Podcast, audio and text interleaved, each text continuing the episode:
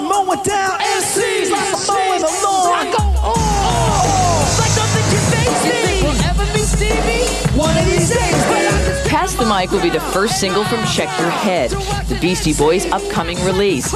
It will feature rap sounds, some Nirvana like metal, and is supposed to sport influences by Brazilian pop singers as well as 50s anti rock oldster Mitch Miller. The style may jerk around from track to track, but the Beastie Boys say it's all innocent music making. Every time like we make records, people ask us like, do we set out to shock people? But really, we're just doing our, you know, we just do our thing and then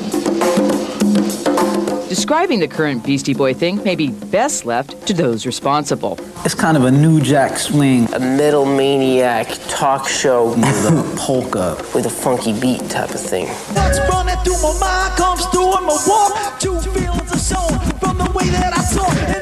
And this is Busy at their new headquarters in Atwater, California, the last three years had not been idle ones for the Beastie Boys.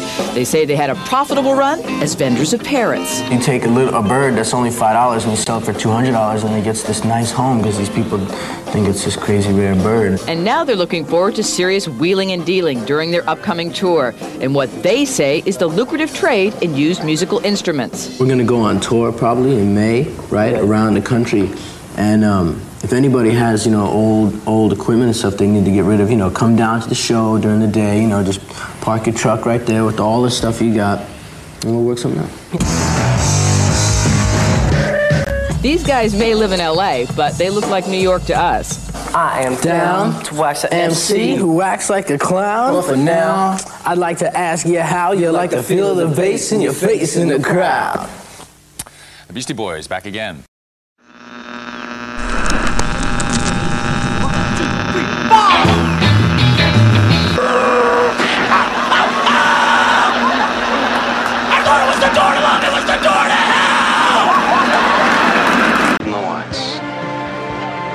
Five.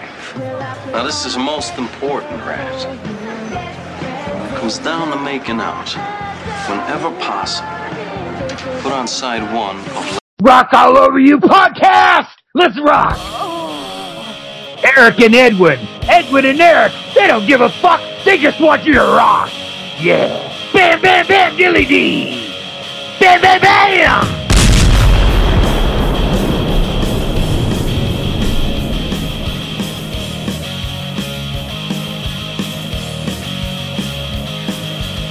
Hello, everyone. Welcome to another edition of the Rock All Over You podcast. This is me, Eric Jordan, RMCP, joined yet again by my co-host Eddie Canastracci. Hey, what's up, man? Not much, man. Same, uh, same, same old, same old. You know. I've been listening to this album because, man, it's a, it's a, it's a long one. I'll tell you that. Yeah, that's why I thought it should just be you and me, because there's a lot, especially because there's a lot of like, tra- you know, like there's a lot of uh, interludes and what have you, and It's like the- everything's broken up. It's almost like the the hip hop equivalent of the White Album by the Beatles. Yeah, so there's a lot to talk about, and it, it's worth talking about. Like even just Yeah. the little transitions are worth talking about. So that's why. Oh I yeah, there's just- a there's one in particular that I I I think is actually like for an interlude, it's like really really good. Yeah, there's a couple I can think of. So yeah, I can imagine. That's the thing. The interludes on this album are better than some people's like actual tracks. Yeah. so and fucking uh, yeah, today. So today, I mean, we are going to be talking about the Beastie Boys, uh, their third album, Check Your Head. Uh, so t- today we're going to be the Rap All Over You podcast, yo. Yeah, although there's a little rock on here. Oh, there's there's a lot of rock on here, so Yeah. don't be Yeah. uh, don't let the title fool you. I mean, this is an album worth checking out, even if you're like not a rap fan, you're more of a rock fan. This album is actually like really freaking good. It's very diverse. Yep. But yeah, uh, what we gotta talk to, man. There's just been a lot of uh, a lot of crazy stuff happening, and uh, at the time our viewers are listening to this episode, at the time they're listening to this, we actually haven't had an episode up in a while, and uh, you know, there's nothing going on. You know, it's just uh, me and Edwin are both very busy, like people. You know, we have lives outside of this. We uh, you know, we both work. You know, we, we do this out of love. We do this because we love doing it. We love talking music and putting it out there for everyone to hear. Uh, but man, just been a for me because I I mainly do the editing. Um, I freaking uh, I just been swamped at work lately. Uh, this whole month of July, I've been on call pretty much all month. You, got, you got to work for a living, you know. We Yeah, both do, yeah. but it, you especially, you got to work even harder than me, and you're the guy, you're the motherfucker editing this shit. Yeah, you know, like you know, we're not like Decibel Geeks. I think Decibel Geek has peop- their own people like editing for them. Like they're on that god tier, and uh, we're not Mark. You know, Mark just like slaps that shit out there. He records it and he just uploads it immediately. Love you, Mark. Yeah, that's all right. yeah. I'm, I'm laughing with you, Mark, not at you. Yeah, yeah, yeah. And I did listen to the the recent episode of Freeform Rock podcast. He talked about throwing copper by live, and there's a couple songs on that album I really enjoyed. So I went and listened to it. Hey, the thing I like about Mark is he knows. Like, I know he does his shit stirring. That's part of his brand. He told me that once. We had an exchange about it, and I was like, Mark, what are you doing? What, what are you Yeah. doing? Like, even because he's called out us a few times. Like, Yeah. "Oh, I share you all the time. You don't share me, and it's just like, well, you know, we're lucky if we have two episodes a month. Like, really, Yeah. seriously. Like, Mark, you have so much fucking content. You Oh my put God, out yeah. an episode every week. Plus, you have the BS sessions every week. Plus, you do that coda where you, you and Lee get drunk and you put up a video every Saturday. like, so that's three things guaranteed a week. You yeah, know? and and the thing too is like with Freeform, th- they review albums I like, and I love to hear that. I always love hearing people review an album I like, whether they like it or not. You know, I like hearing different opinions. Uh, if they review an album I don't like, I obviously want to hear that too. Uh, but sometimes they review just albums like I'm not real familiar with or not that crazy about, or they review just random stuff that I don't know about. So I, I'm I don't always have a lot of time on my hands, so like Yeah. it's I can't always check out every episode, and like especially when they do like just off the wall stuff I've never heard of, you know? Yeah, which I respect. I, I think it's cool that they do stuff like that. But Yeah. yeah, I, mean, I think that's the thing. We're busy guys, and we got lives, and there's only so much content that you can, you know, ingest. you Yeah, know? exactly. and, and But- take the time to share. And that's the thing. And I said, Mark, well, you should know, like, when I do actually share something, it's because I actually listen to it and, and I like it. Mark says, like, I don't care, just share it anyway. Like, even if I don't listen to it, like it. It's just like, dude, I can't, I just don't have the time. I But- know, man. But, but, you know, I love you, and I think it's great, and I think it's rock and roll that you don't give a fuck. Like, you just put it out raw and uncensored, and you just throw it out there. That's your style. That's what makes freeform freeform. Is that Yeah. Mark just puts it out there. But it was it was funny as hell. I just gotta say that one last week when he Uh-huh. was real. RMCP talked about it, but I, you know, when he was, I think you were like going back and forth with him, like on Facebook. I like that's the thing. I'm not on Facebook constantly. I came in. Yeah, you're not as often. Yeah, I came in late, late that night, and it was funny. I came on, and I see this long thread, and and I see you guys going back and forth, and Mark's going back and forth. By the time I get in there, I go, "Hey, Mark's, what, uh, what, what what's up, uh, man? You know, I share you when I can." He's like, "Oh, it's all right. I was just drunk. Everything's cool now." it's like, "Oh, okay, oh so- my god, yeah. I, I have a good uh, knack for missing Mark when he's aggro drunk. I kind of come in when he's in the, the Yeah. contri- is that You're the contrite- mediator. he comes in at the contrite stage. Yeah, that's that's when I like to come in. Yeah, but oh my god. So speaking of Mark, because this one of the biggest things I wanted to talk about because it seemed to with all of our groups that we're a part of and our group of friends, and this is why everyone, if you're not part of the Facebook page, you need to join it, and you also need to join the Rock and Metal Combat podcast page. There's a whole community of people there, man. A lot of shit goes down that you know we'll probably discuss sometimes on this podcast. yeah, that's Holy half, half the fun is going on to the Facebook group. Yeah, that's like the after party, man. That's like the after party of this podcast. You want to get backstage and party, you know? But fucking holy shit, the just extreme has been the band of the fucking of the week, um, or the whole month basically. Everyone's been talking about fucking extreme and just you know some eh, you got the people bashing them or goofing on them, and then you got the people though defending them, and mainly led by Mark. Wait, wait, how many people is that exactly? When you say people, you, know, mean like two people? It's Mark Allen Taylor. There's Mark Daly, which I don't, I don't know. Mark Daly may not even be an extreme fan. He just he just joins in on Mark's side because he wants the shit to keep going on. Yeah. You know, he's like that little devil on Mark Allen Taylor's shoulder, like encouraging him, like, "No, keep fighting, keep going." You know, and uh, I know your buddy uh, Michael Hampton. He likes extreme too, but I mean, he doesn't. No, no, he about yeah, it. you know? yeah, but he was also making fun of them at the same time. Yeah, So it's yeah. like he likes "Oh," them, but he's he like, I enjoy it, but I know like this is kind of goofy shit. yeah, exactly. Like he likes some of their shit, but he knows it's goofy. Yeah, but man, it it started with um, it started with you know a big news story. It was Nita Strauss. She's uh, she's not leaving Alice Cooper's band entirely. She's just leaving for the fall tour to go on tour with Demi Lovato. And you know everyone was talking about it, and then Mark brought up um, that oh, this is like when uh, what's his name, Nuno Buttfucker from Extreme left uh, Extreme to join Rihanna, which you know I started joking like, well, he fucking made a upgrade because I agree with that. Rihanna has like three songs I like, whereas Extreme has zero songs that I like, and uh, uh, and uh, so I just like I made that joke about like yeah he upgraded, and then Charles Trainer joined in saying. Oh, like yeah, they, they suck, and then he made some some comment like react uh, replying to Mark saying like, oh, what what's good songs do they have more than words or you know that hole in my ass song, and right then and there, like it just exploded. Like when he made that joke, I thought it was hilarious, and it just opened up the floodgates for this whole extreme talk. And then it ended up on the Rock and Metal Combat podcast episode. And once they start talking about something on their show, like it's everywhere, and Yeah. it's just been oh, it's just been so much fun. Um, because I don't like extreme. Uh, you know, and I just like goofing on them. I love making jokes about them because they're they're an easy target. Let's be honest. Yeah, You know, I, people- I, yeah. Well, yeah, obviously because they're dorks, but and they make oh, bad music. especially Gary Cherone. he looks Oh, like God. the he looks like the dorky stepdad that like those kids have. You know, like the absolute dweeb, and he goes to the for Halloween he dresses up as a rock star and buys the cheap rock star costume. Just looks goofy as hell, man. His stage moves are even worse. Horrible. I remember I watched the clip when he was with Van Halen, and they, you know, they Oh. were promoting it a little bit, you know, at the beginning.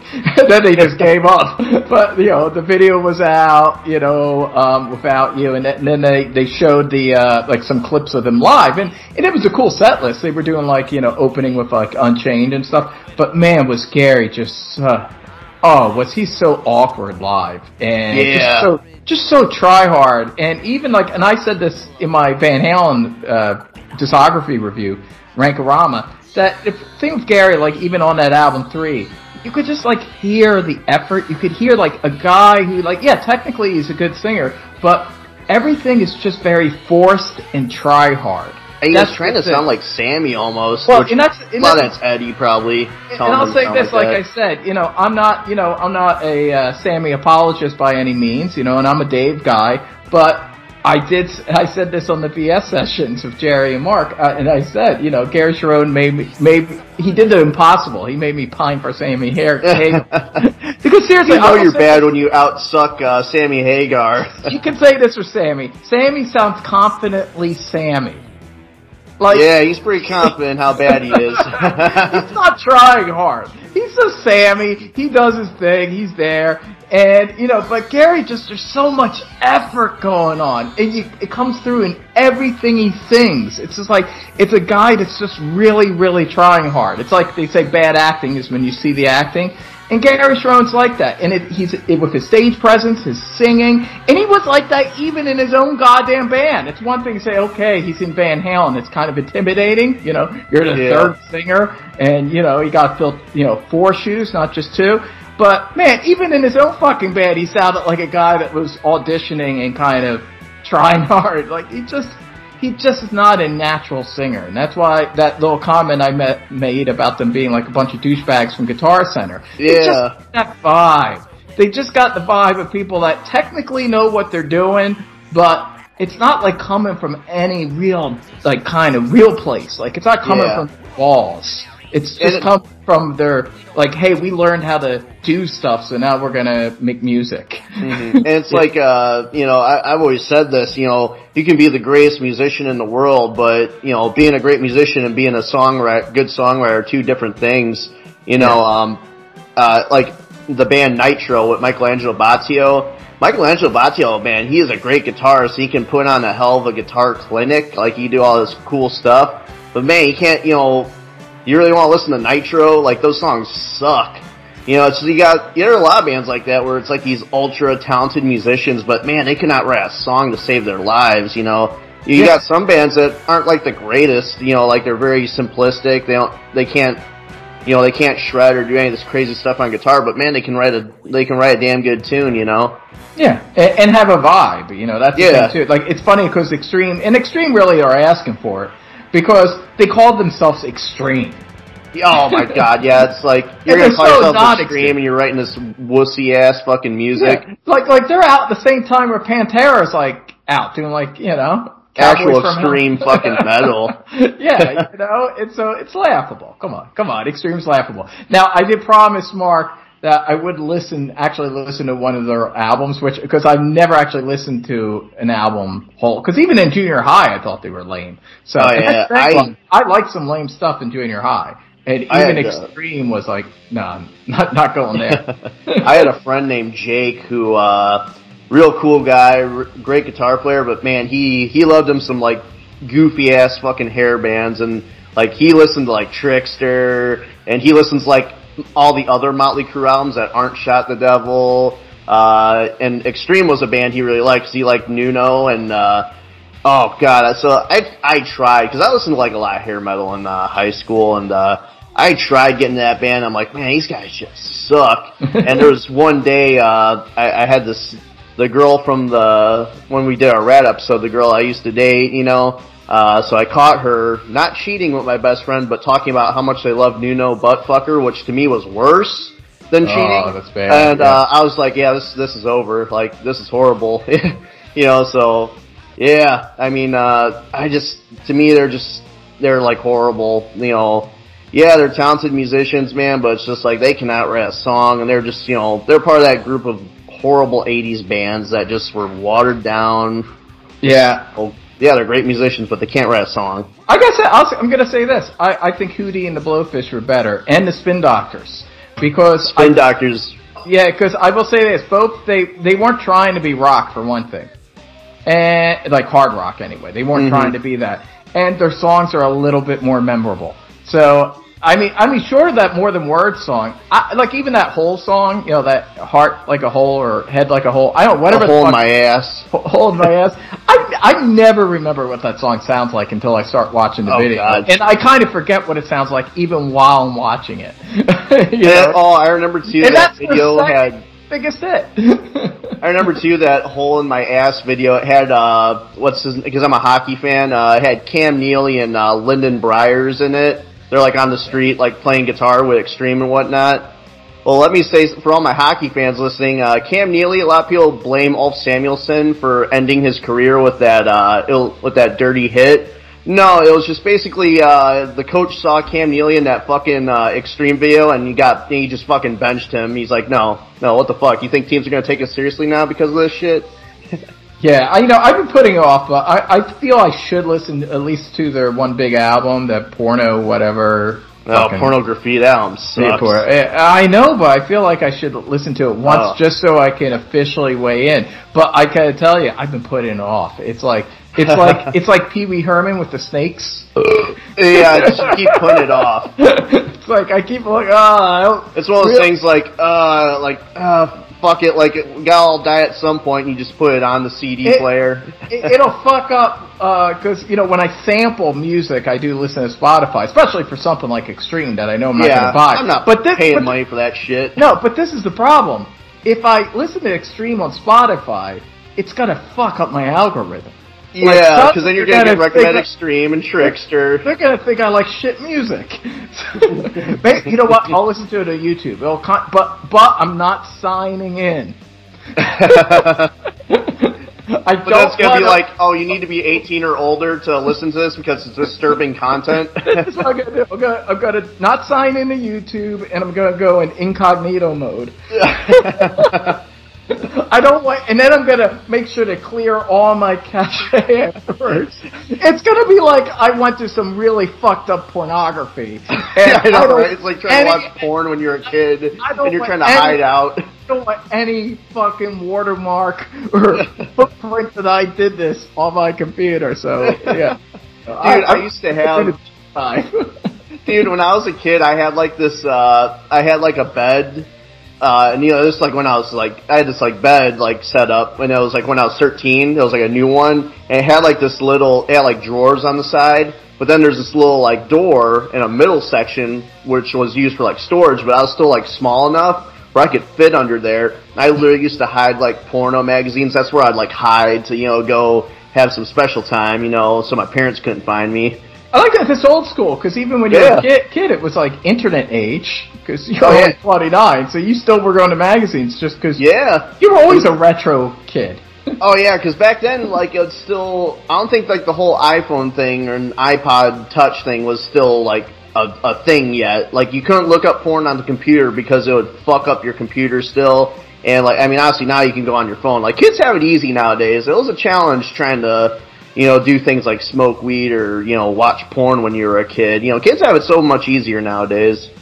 Yeah, I remember it was tough for nerds, you know, jerking off to like Gillian Anderson in 1999. They'd have Yeah. to like sit and wait for the wait for the one picture to download. It took like 10 minutes. Yeah, They already went keep through, like, checking, two make op- sure your parents don't come in. Yeah, they already went through like two hot pockets by then and lost their chubby.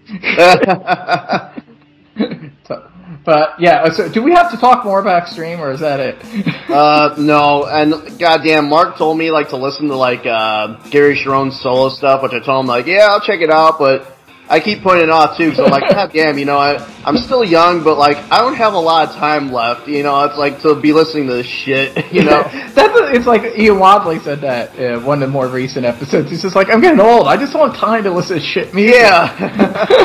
and oh my god, and Mark too, like, Mark, I love you, brother. But like he keeps thinking like we're being elitist, and it's like Mark, I'm not telling. Like if someone says they like extreme, I'm cool with it, man. Like to me, an elitist is someone that's gonna tell you like you're wrong for liking extreme. You shouldn't like them. You know, I'm just saying like, hey, you like them, that's cool, but they fucking suck. You know. Yeah, I, it's like to me, it's not really any different than saying you like the Spin Doctors or you know, or like uh, Toad the Wet Sprocket. You know, it's Yeah. just like like you can like them, but be, be prepared. Like just like understand that you're liking a group that most people think sucks, and just have a sense of humor about it. Like Yeah. saying, yeah, I fucking like it, and, and I think Mark Taylor does more or less. He knows, he laughs it all. Yeah. But uh, you know, it's just like yeah, if you're gonna listen to a band that a lot of people suck, and you and even and of course you can love it, but just you know, just just have a sense of humor about it and just be prepared that a lot of people are gonna make fun of you. You know, that's all. Or Yeah. like, hey, when you, Mister Fucking Counterculture, says, oh, oh.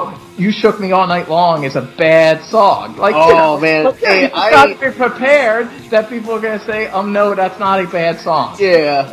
you just gotta. And I know I'm in the minority with that, and that's one of those things, man. It's like I like most people always ask me like, "Oh, are you just burnt out on it?" It's like, no, it's just like I just ne- something about that song I just never liked. It always just kind of I don't know, it just rubs me the wrong way, like but, that. but you like like Get It Hot or Let's Get It Up because they're very similar. Those. You know, I like Let's Get It Up. I love that song. I don't know, something about You Shook Me All Night Long. It's like the, just the, like the chorus, like the guitar parts, just something about just like, ugh, it just like Did you see the me. video? Did you see the? I saw the video. It used to, oh, the video too, like, man, But that uh, video is Metal Mania. awesome.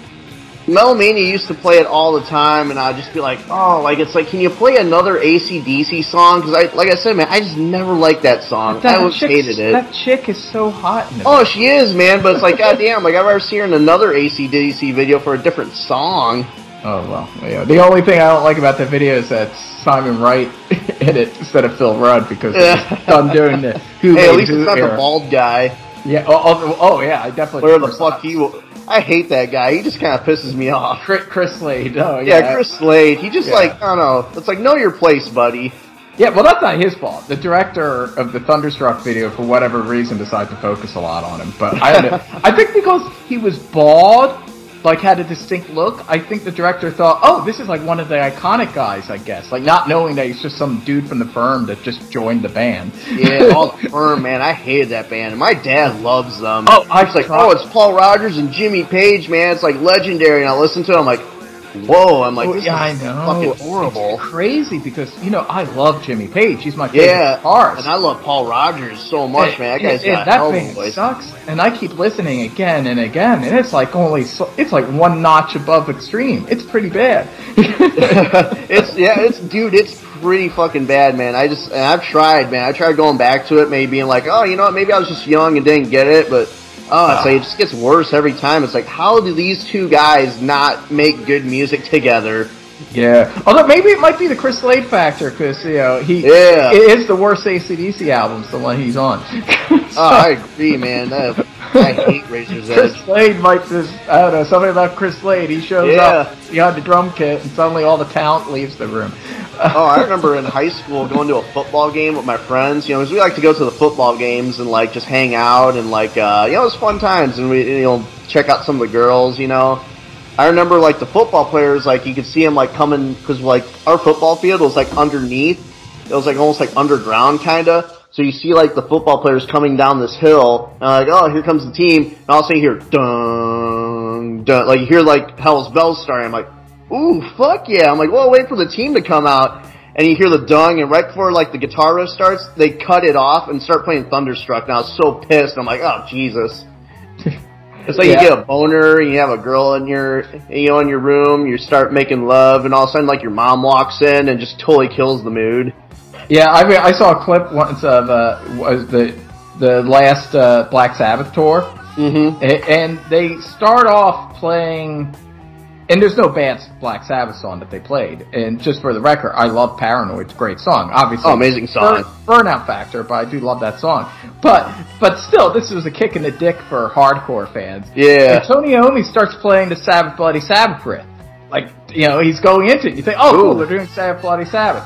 And then he stops playing the riff and goes into Paranoid. Oh, I hate that shit. Like, play the full fucking move. song. That's a dick move, man. Well, so you're pretty much just saying, fuck you diehards, hello, hello casuals. Mm-hmm. it's like, come on. If you're not gonna actually play the song, don't, don't play it at Yeah, all. Yeah, don't tease us That- like that. that's Quit teasing us. That's a dick move. that's a real dick move. Dick move, Tony. I love you, but that's a dick move. Don't, don't, if you, if you're not prepared to use that Sabbath Bloody Sabbath riff, don't take it out. Yeah. oh man, so we got some uh, some new new music to talk about as well, man. Uh, Oh, that new Megadeth song. oh my god, Fucking dude! Some, lord. something about uh, when Dave Mustaine and Ice T get together, it just it's magic, dude. Yeah, I mean, I, I mean, he only comes in really just for that rap in the middle. Yeah, I, some true. people might not like that, but I don't know. Stop being racist, you know. Yeah, I love Ice T, man. He fucking rules. He loves thrash and metal. He loved all that shit back Hell in the yeah. day. That body count and oh, I he always- love Body Count. Yeah, Ice T's cool. OG Original Gangster, Power, some great hip hop albums from the late '80s, and he's a real cool guy. Like the Beastie Boys, he's one of the people in the late '80s, early '90s that helped bridge the gap between hip hop and metal. Yeah. So totally, you know, so it's a cool move in my opinion to have Ice T guest on. Uh, the song, but you know, Ice T or no Ice T, that fucking riff, it's just so heavy. It's like yeah, I mean this.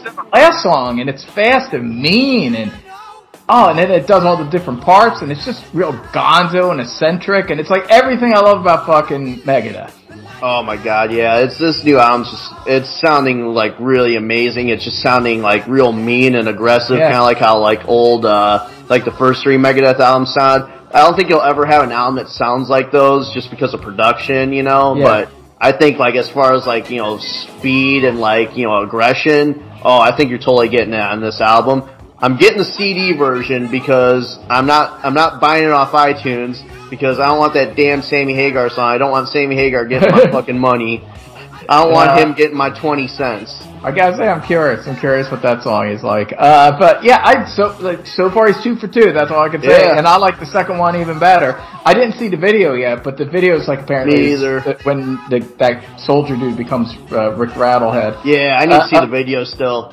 The I wasn't crazy about the first video, but knowing that it's part of this larger narrative, maybe they'll win me over. I don't know. I, I thought it was a little generic and bland, and you know that's one thing a lot of modern thrash videos have done, going back to even like Metallica and Death Mag- Magnetic, is they kind of just go for the easy soldiers fighting kind of thing. Yeah, I'm just Yeah. not just a lot of music videos in general, except for like uh, a lot of these new wave of traditional heavy metal bands. They do great Yeah. videos because they kind of stick with the old school, like You, they have a story. It's a little cheesy, but You fun, get what I was you know. going at. Like, like I kind of wish, like, why don't you go full out retro '80s Megadeth video? Like, I want to see fun stuff. I want to see Vic Rattlehead like in a spaceship shooting like druggy teenage headbangers like that are running away from it. Like, you you know, like just freaking playing inside a steel cage, like a WWF steel cage, like fans scaling it. I mean, yeah, that- like that head, head crusher. Yeah, like the head crusher video. Well, uh, and you know, just look at overkill. If you can't do something conceptual, just look tough and be in a hangar somewhere. Yeah, You know, that's the thing. You know, but I don't like these slick, like Black Hawk Down looking kind of videos that they do. So I much. know. It's just it. I don't know. It just doesn't do anything for me. It's just too Yeah. bland. It's Yeah. too generic looking. Exactly. You know, it's so. But but the music's not generic at all. Music's been kicking ass, and that's what it's about. Yeah, And that's all that matters to me. Yeah, man, and I thought, music. yeah, I just listened. It was like early in the morning, and I'm listening to it on my phone. And normally, this, this is not the ideal way to listen to a, a new heavy metal song. You know, especially Yeah. a thrash metal song on your phone in bed when you're waking up. But I was just too curious. Like I couldn't wait. It's like, okay, because you know, Megadeth's one of my favorite bands, so I was like, I gotta listen to it. And it was kicking my ass. It was kicking my ass from my little phone speakers laying in bed after just waking up 10 minutes before. I was like, God damn, this song kicks ass. Hell I can yeah. only imagine I- what it sounds like in big speakers. That's what I was thinking while I was listening to it. And then it does that cool little acoustic uh, thing at the end. And it's, Yeah. it's a really awesome song. You know, I just love it. I listened to it. Uh, I, I went, you know, I walked over to the maintenance shop for work, and uh, you know, we, we usually sit down for a little bit, for like half an hour. You know, I usually drink like a Red Bull or something to kind of wake me up, or like just whatever. And then uh, I throw on some headphones. Austin usually goes and uh, he does the pool check. You know, checks the chemicals and everything for the pool since it's summertime. And I go and do grounds, which is I just take like a bucket, trash picker, and I just walk around the property, pick up paint, trash, and whatnot. And I, that's like, you know, I do that and I put in my headphones. And so I listen to that song and it just totally kicked ass. Just really got me in a good mood. Uh, but then unfortunately I went and listened to the other song that I wanted to talk about. the new Queensryche song, Forest. I did actually listen to Oh. it. You have did told listen me. to I didn't. I didn't know. Well, you said it's not like Silent Lucidity, so I was just Oh. like, eh, I don't need to listen to that. oh my god! Like I wish I didn't. Well, you're lucky you didn't have to. I didn't I- so for the record, No one's been sharing it. I mean, I didn't even know about the first song, which I liked. The first Uh, song's really good. yeah, that one, very Maiden esque. Kind of like what I wish Maiden sounded more like these days. yeah, because it did sound like a Maiden song, Yeah. like, like an old school Maiden song. But I did listen to that, but you you put that under my radar. Like no one's really talking about the Queensryche. I mean, to be fair, they're they're kind of up against Ozzy and Megadeth, so Yeah, yeah. they're getting like overshadowed, but Yeah. God But yeah, so that. I didn't like it. It's, it's an acoustic ballad. Yeah, Jesus Christ! I, and I listened to that whole fucking thing, and it just it uh it really. I went from being like at the highest of highs, like I listened to that Megadeth, like feeling all pumped up, ready to go for the day, and that song just like kicked me in the nads, and I'm like, oh fuck this, because I, you know, for those that never listened to the, you know, when this show was the Mel Dungeon and listened to my Queensryche Empire review, Silent Lucidity is my most hated song of all time. I hate that song more than fucking anything.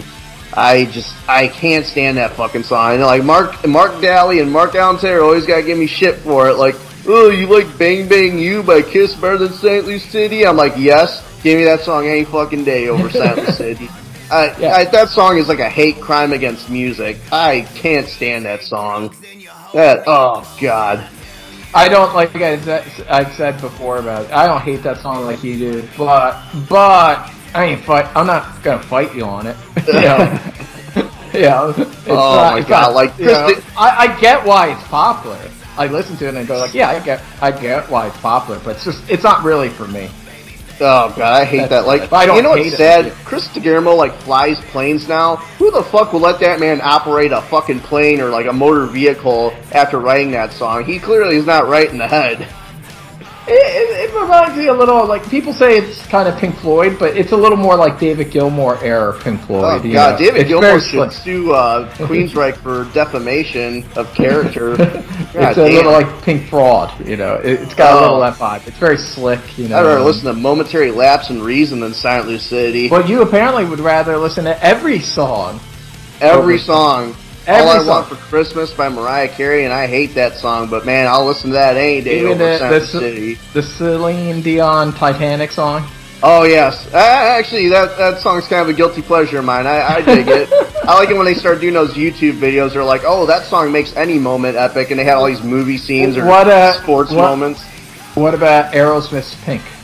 Oh yes, I'll listen to Pink any fucking day over Silent Wow. Okay, wait, wait, hold on. I've got That's not a good song. I'm not saying that's a good song, but I'm just saying like I'll listen to like if you got a gun to my head and you're like you need to listen to one, you need to listen to one or you'll die. I'm like just play Pink. What about uh oh uh I'm trying to think what could be worse. Uh but this is tough. What about uh what if what would be what if Sammy Hagar did a cover of Silent City? I think the world would. Ex- I think the world, like the world, would get nuked. I think all the superpowers in the world would nuke this entire planet. They'd be like, "We can't do this." Like that's like that's bad.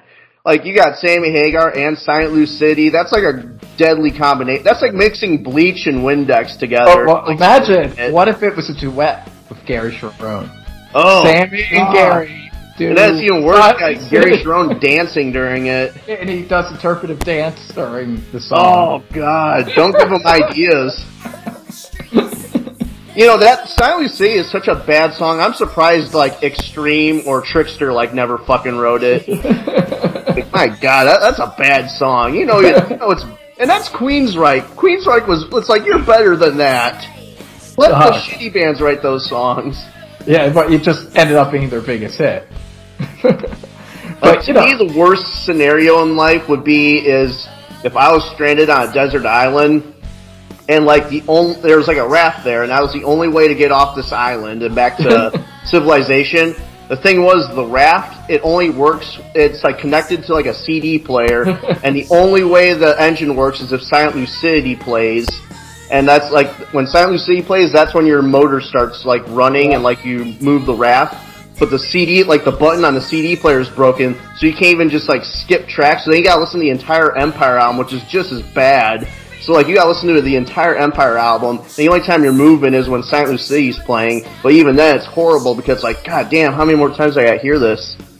okay, okay. So, uh, what, what else do you want to uh, talk about news-wise? Oh man, jump into the um, I mean, there's that. Uh, well, I guess we can end with, uh, and I'll play the song in the background to get get her some uh, exposure. Uh, did you hear the new Anna Animals song? She's all alone now. no, I have not. Oh So- God, you hadn't heard it yet? no. Oh I- man, it's, uh, you know, A- Animals, uh, that rocker chick, you know, on Instagram and stuff. She she finally has a song, man, dude. It Oh, yeah, that's right. good. That's right. You, you mentioned that, but I yeah, I think I mentioned it to you and Mick before we did the Ratt episode. Is it what? It's got kind of a Joan Jett kind of vibe. Uh, not really like a Joan Jett. I'd say it's more of like a like a uh, Vixen kind of sound, which I, I like some Vixen, man. I think they write some pretty catchy songs. Uh, So more like late late eighties glam metal kind of. Yeah, like a female female led like glam glam vocal sound, and she kind of sounds like uh, you know we are talking about Queensryche, the the girl that does the singing voice for Sweet uh, for Sister Mary. She sounds Yeah. kind of like that that singer. Yeah, I'll check it out. Yeah, send me It's a link. pretty I'll, damn I'll good, man, and I recommend everyone check it out. It's uh, it's a pretty catchy little song. If you like some eighty some uh, good old poppy like eighties hair metal, you'll love it. Cool, cool. So, all right. So you want to jump into this? Uh, jump Yeah. into the Beastie Boys, and I'm so happy that we're doing this. I, you know, Me too, yeah. And I, it sounded like I kind of like. Obviously, you had an awareness of the Beastie Boys, I'm Yeah. assuming, and knew their hits. But it sounds like you didn't really ever do a deep dive until I suggested doing this. Is that correct? That's true. I, I guess I'll talk about since my history is probably not as long as yours. I guess I'll Yeah. talk about my history with the Beastie Boys. Uh, but yeah, you you brought up doing this album, uh, and this is one of the suggest when we did our Kiss episode, and I was toying around the idea of you and I like doing some episodes where it's just you and me. You were talking about doing a double album. I think this is one of the ones that came up. I was like, eh, I need a little bit more time to research it.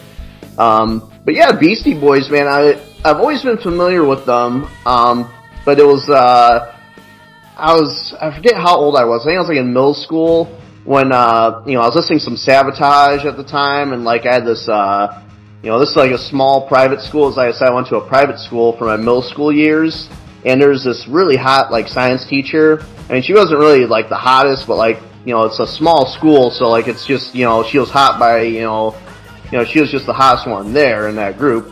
Um, so I was kind of like hitting on her, you know. I feel bad for some of the teachers I hit on as a kid. I probably made them feel so uncomfortable. Uh, it's all right, but that, that the the po- power dynamic was in their favor, so Exactly. It's kind of Yeah. the reverse of sexual harassment when you think. It actually, yeah, it is. Yeah, if you think about it. Yeah. But anyway, I'm like rapping to this teacher. I'm like, you know, talking to her, and I'm like, yeah, you know, you ever listen to a band called Savatage?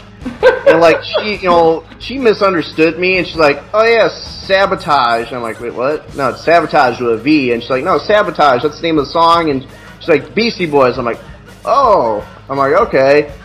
And um, I didn't think much of it, and uh, I didn't know much about the Beastie Boys. I knew they Wait, were- wait, wait, hold on, stop, stop, stop. I just, this is crazy. Wait, you knew about the band Savatage with a V. You knew about that before you heard the Beastie Boys song Sabotage? Yeah. I mean, I think I knew I knew about the Beastie Boys. I heard that name, but I never like had heard. Well, I probably did hear some of their songs, but I didn't know it was them. If you're the young guy on the show. It's Yeah. hilarious. Like I said, man, I was the weird kid, man. I was always into like older stuff. Yeah, Um, that's funny as hell. But anyway, um, my dad had a bunch of these like compilation CDs, uh, you know, Masters of Metal and whatnot.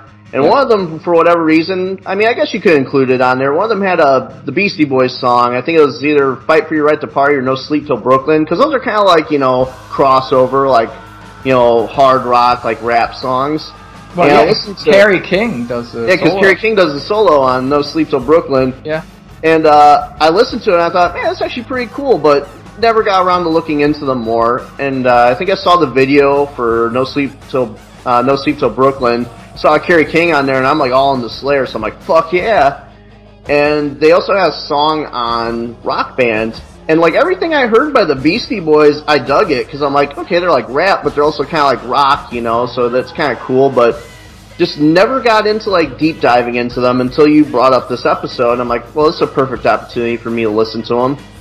And yeah, I, I heard this album. It's a it's a very long one, so it took me. I really need like you know dig deep into it. I need to give it a lot more listens because some of the songs didn't grab me right away. Uh, as time went on, a lot of them did grab me. And then I also went and looked at uh, the two albums that came before it.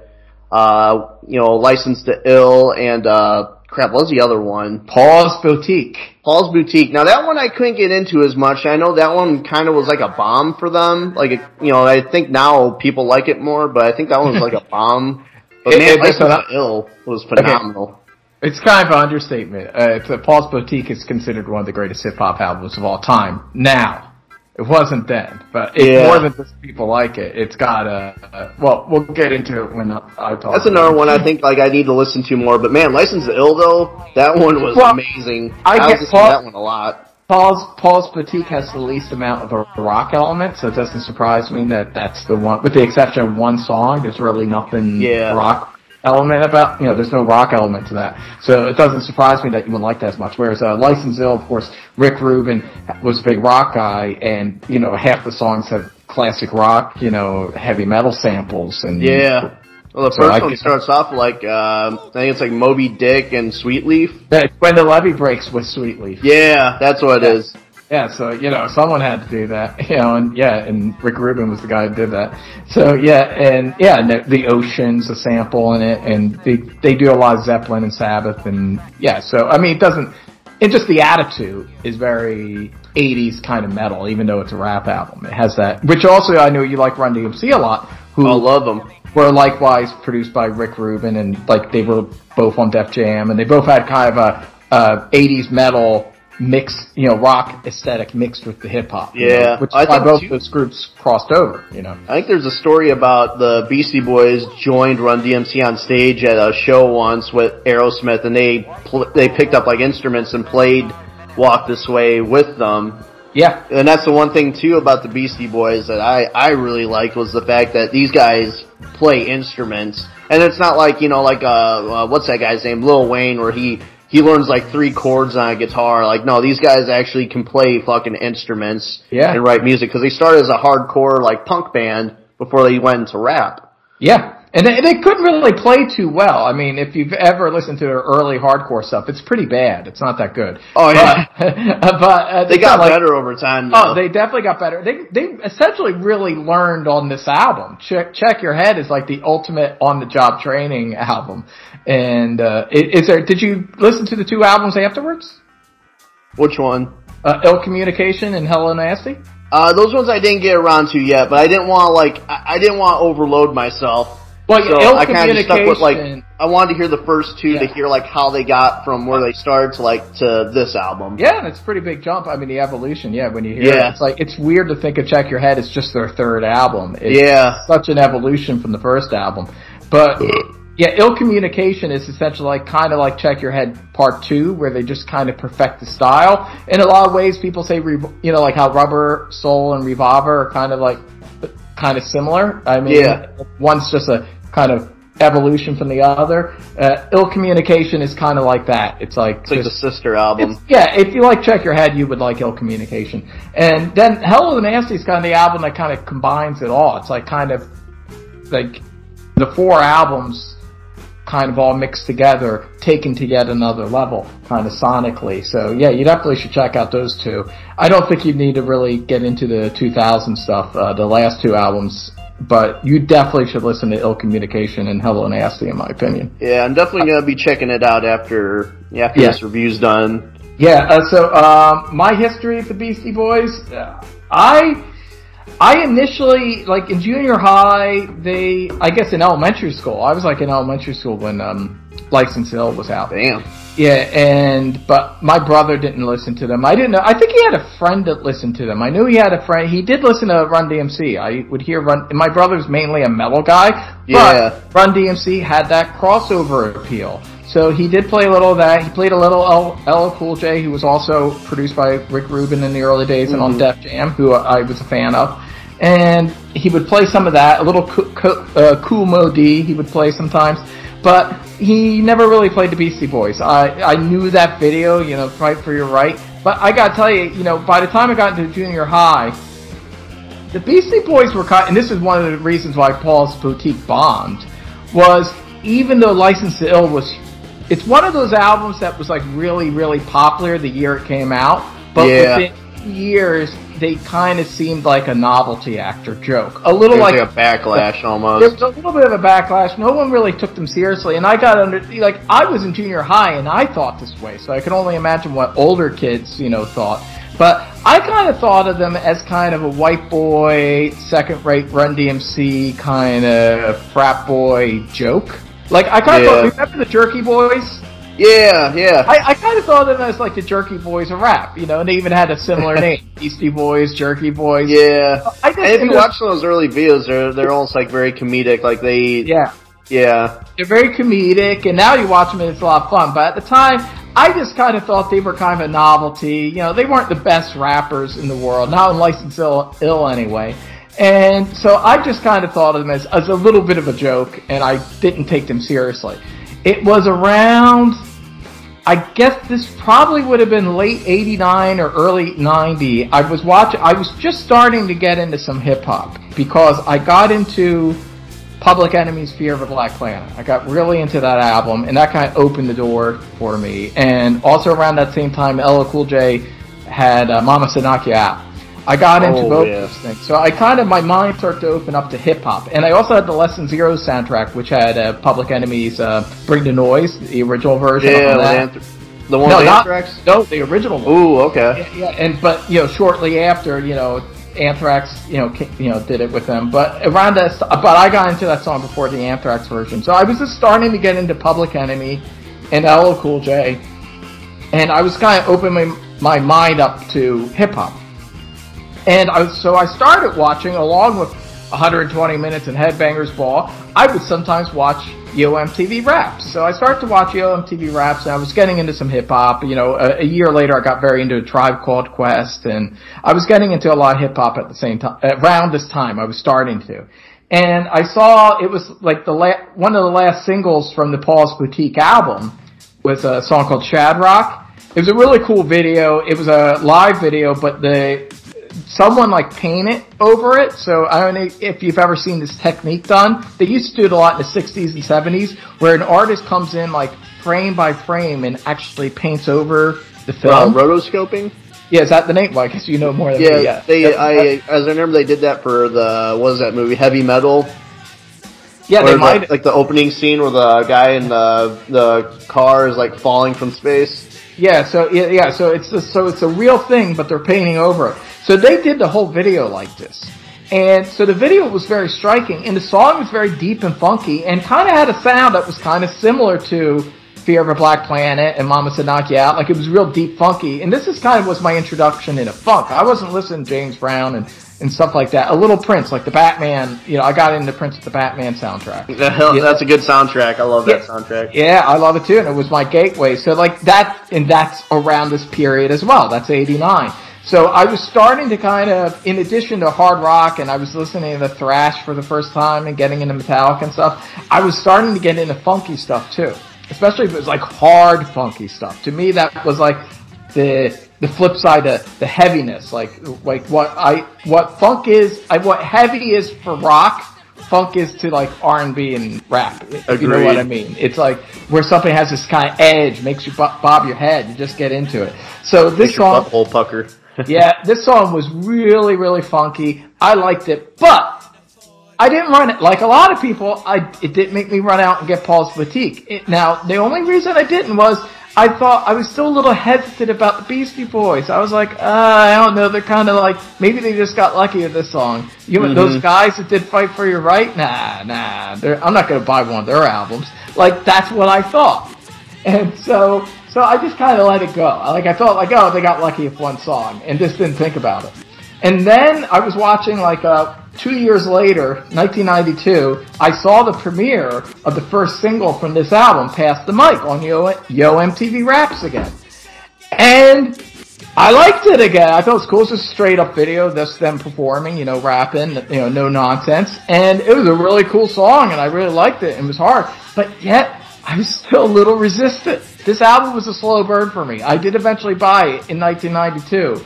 But I had to go through a lot of awesome singles before I finally gave in. Uh, so Pass the Mic, I was like, this is pretty good, but I don't know if I want to be a guy who buys the Beastie Boys.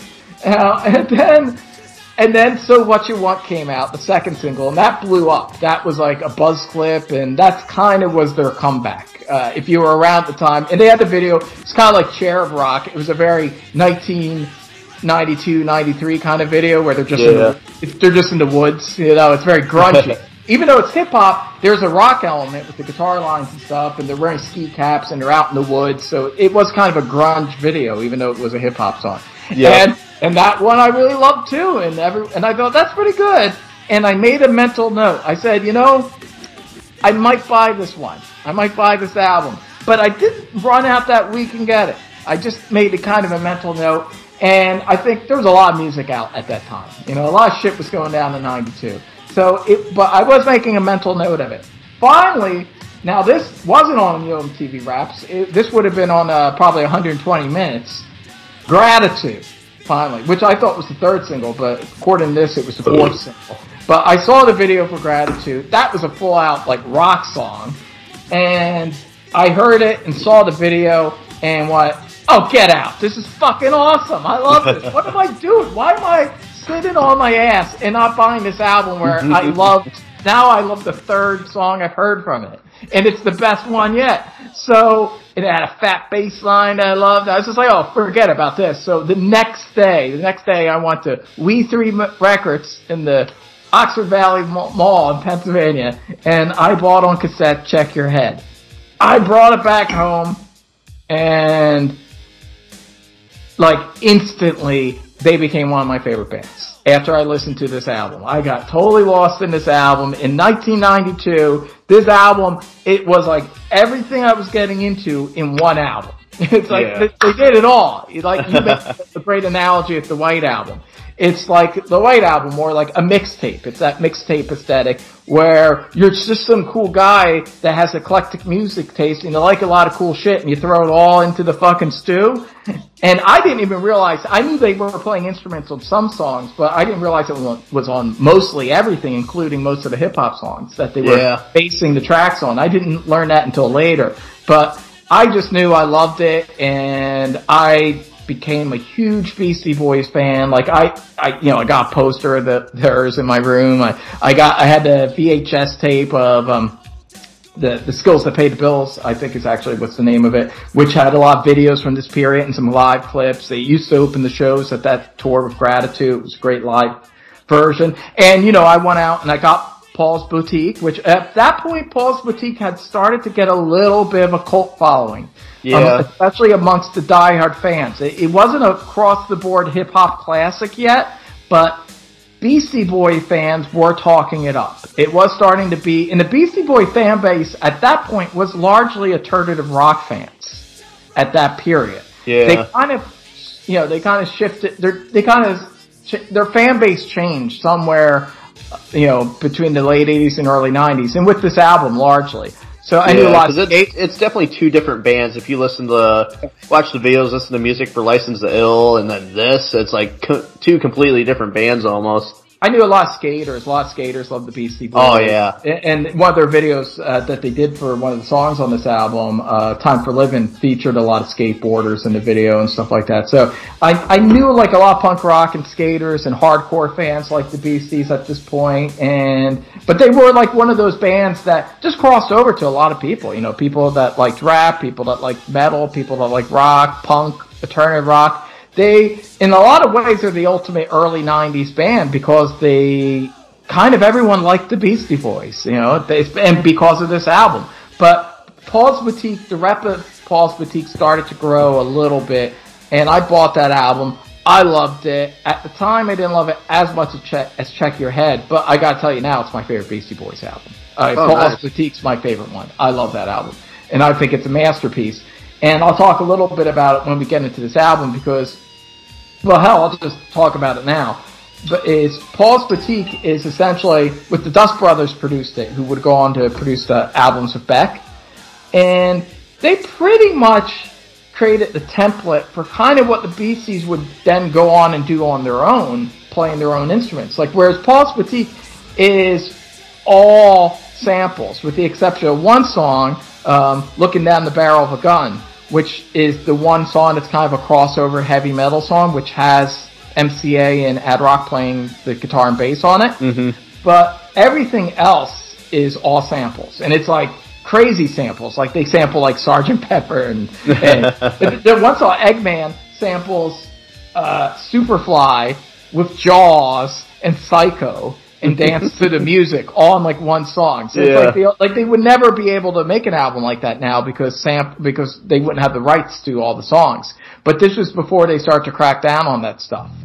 And so, but this is also when they weren't lazy with the samples. It wasn't like in a couple years later where, you know, Dr. Dre would just essentially take a P-Funk song and then him and Snoop would just rap over it. Like, Yeah, they- dude, they- oh, that's one thing that always drove me nuts about like rap music. I know like uh, a lot of rappers do that, and like Puff Daddy did that a lot. P Diddy really took Oh, that to the next level. Like it like- was just the same chorus, even like at least Yeah. yeah, like they just did the song. Kinda lazy.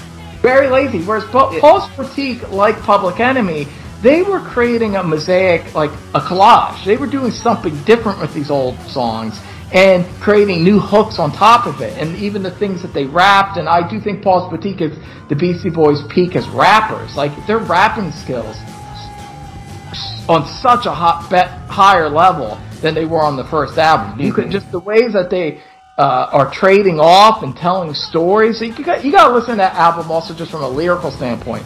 This funny, the the humor, the the the. The almost cinematic storytelling that's on Paul's Boutique, it's like it's masterful. It's a it's an MC tour de force and a sampling tour de force, mm-hmm. and it's one of the great hip hop albums. Got, like I said, I gotta give it another chance uh, because I I didn't want to spend too much time on those albums. I wanted to mainly focus Yeah. on this one, but I wanted to get a taste.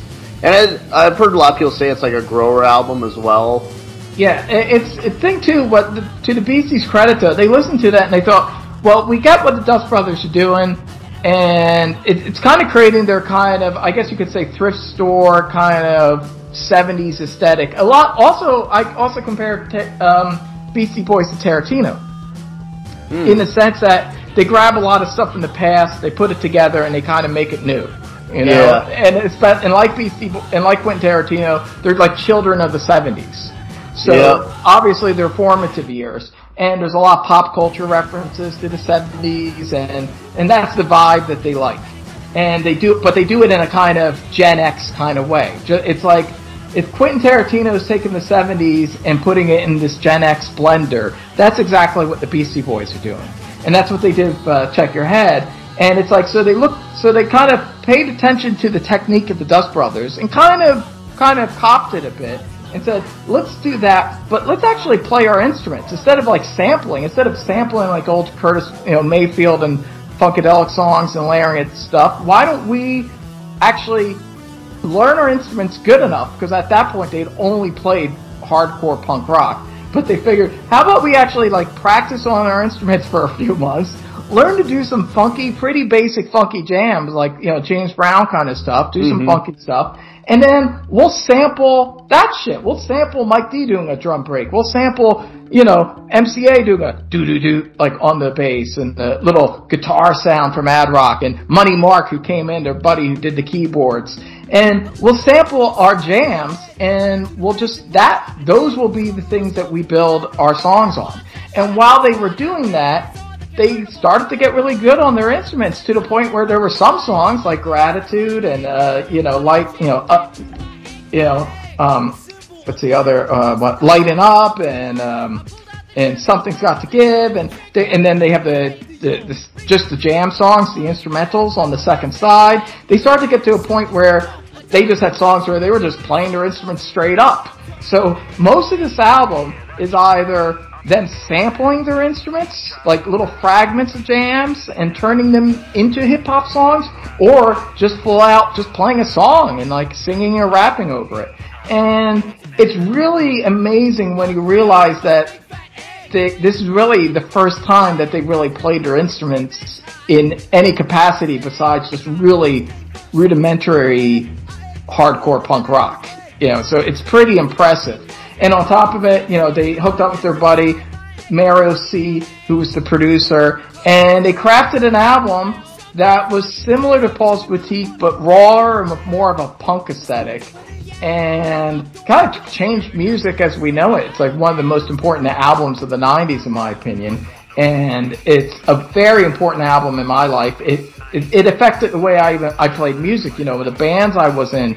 Suddenly, I got this idea. I was like, hey, if the Beastie Boys can play funk, why can't I? Like before that, I only played rock. You know, in my like you know uh, junior high and high school bands. I only played rock music. But after listening to Beastie Boys, I started thinking, you know, I could play funk too. And you know, I and I I learned to play, and I got funkier on my bass, and you know, it just it opened my mind to a lot of stuff, and I started wanting to have more funk. And by the time I was like in my early twenties, I by that point, because of the Beastie Boys, I'd already got I gone into Miles Davis and James Brown and P Funk. And so the Beastie Boys, they were definitely a gateway. They were a gateway to a lot of different kinds of music. And it's definitely, it's a seminal album in my musical education. So it was like having hip older brothers come in and kind of school you on all this different music that's out there when all you were listening to before was pretty much just heavy metal and hard rock and a little bit of hip hop.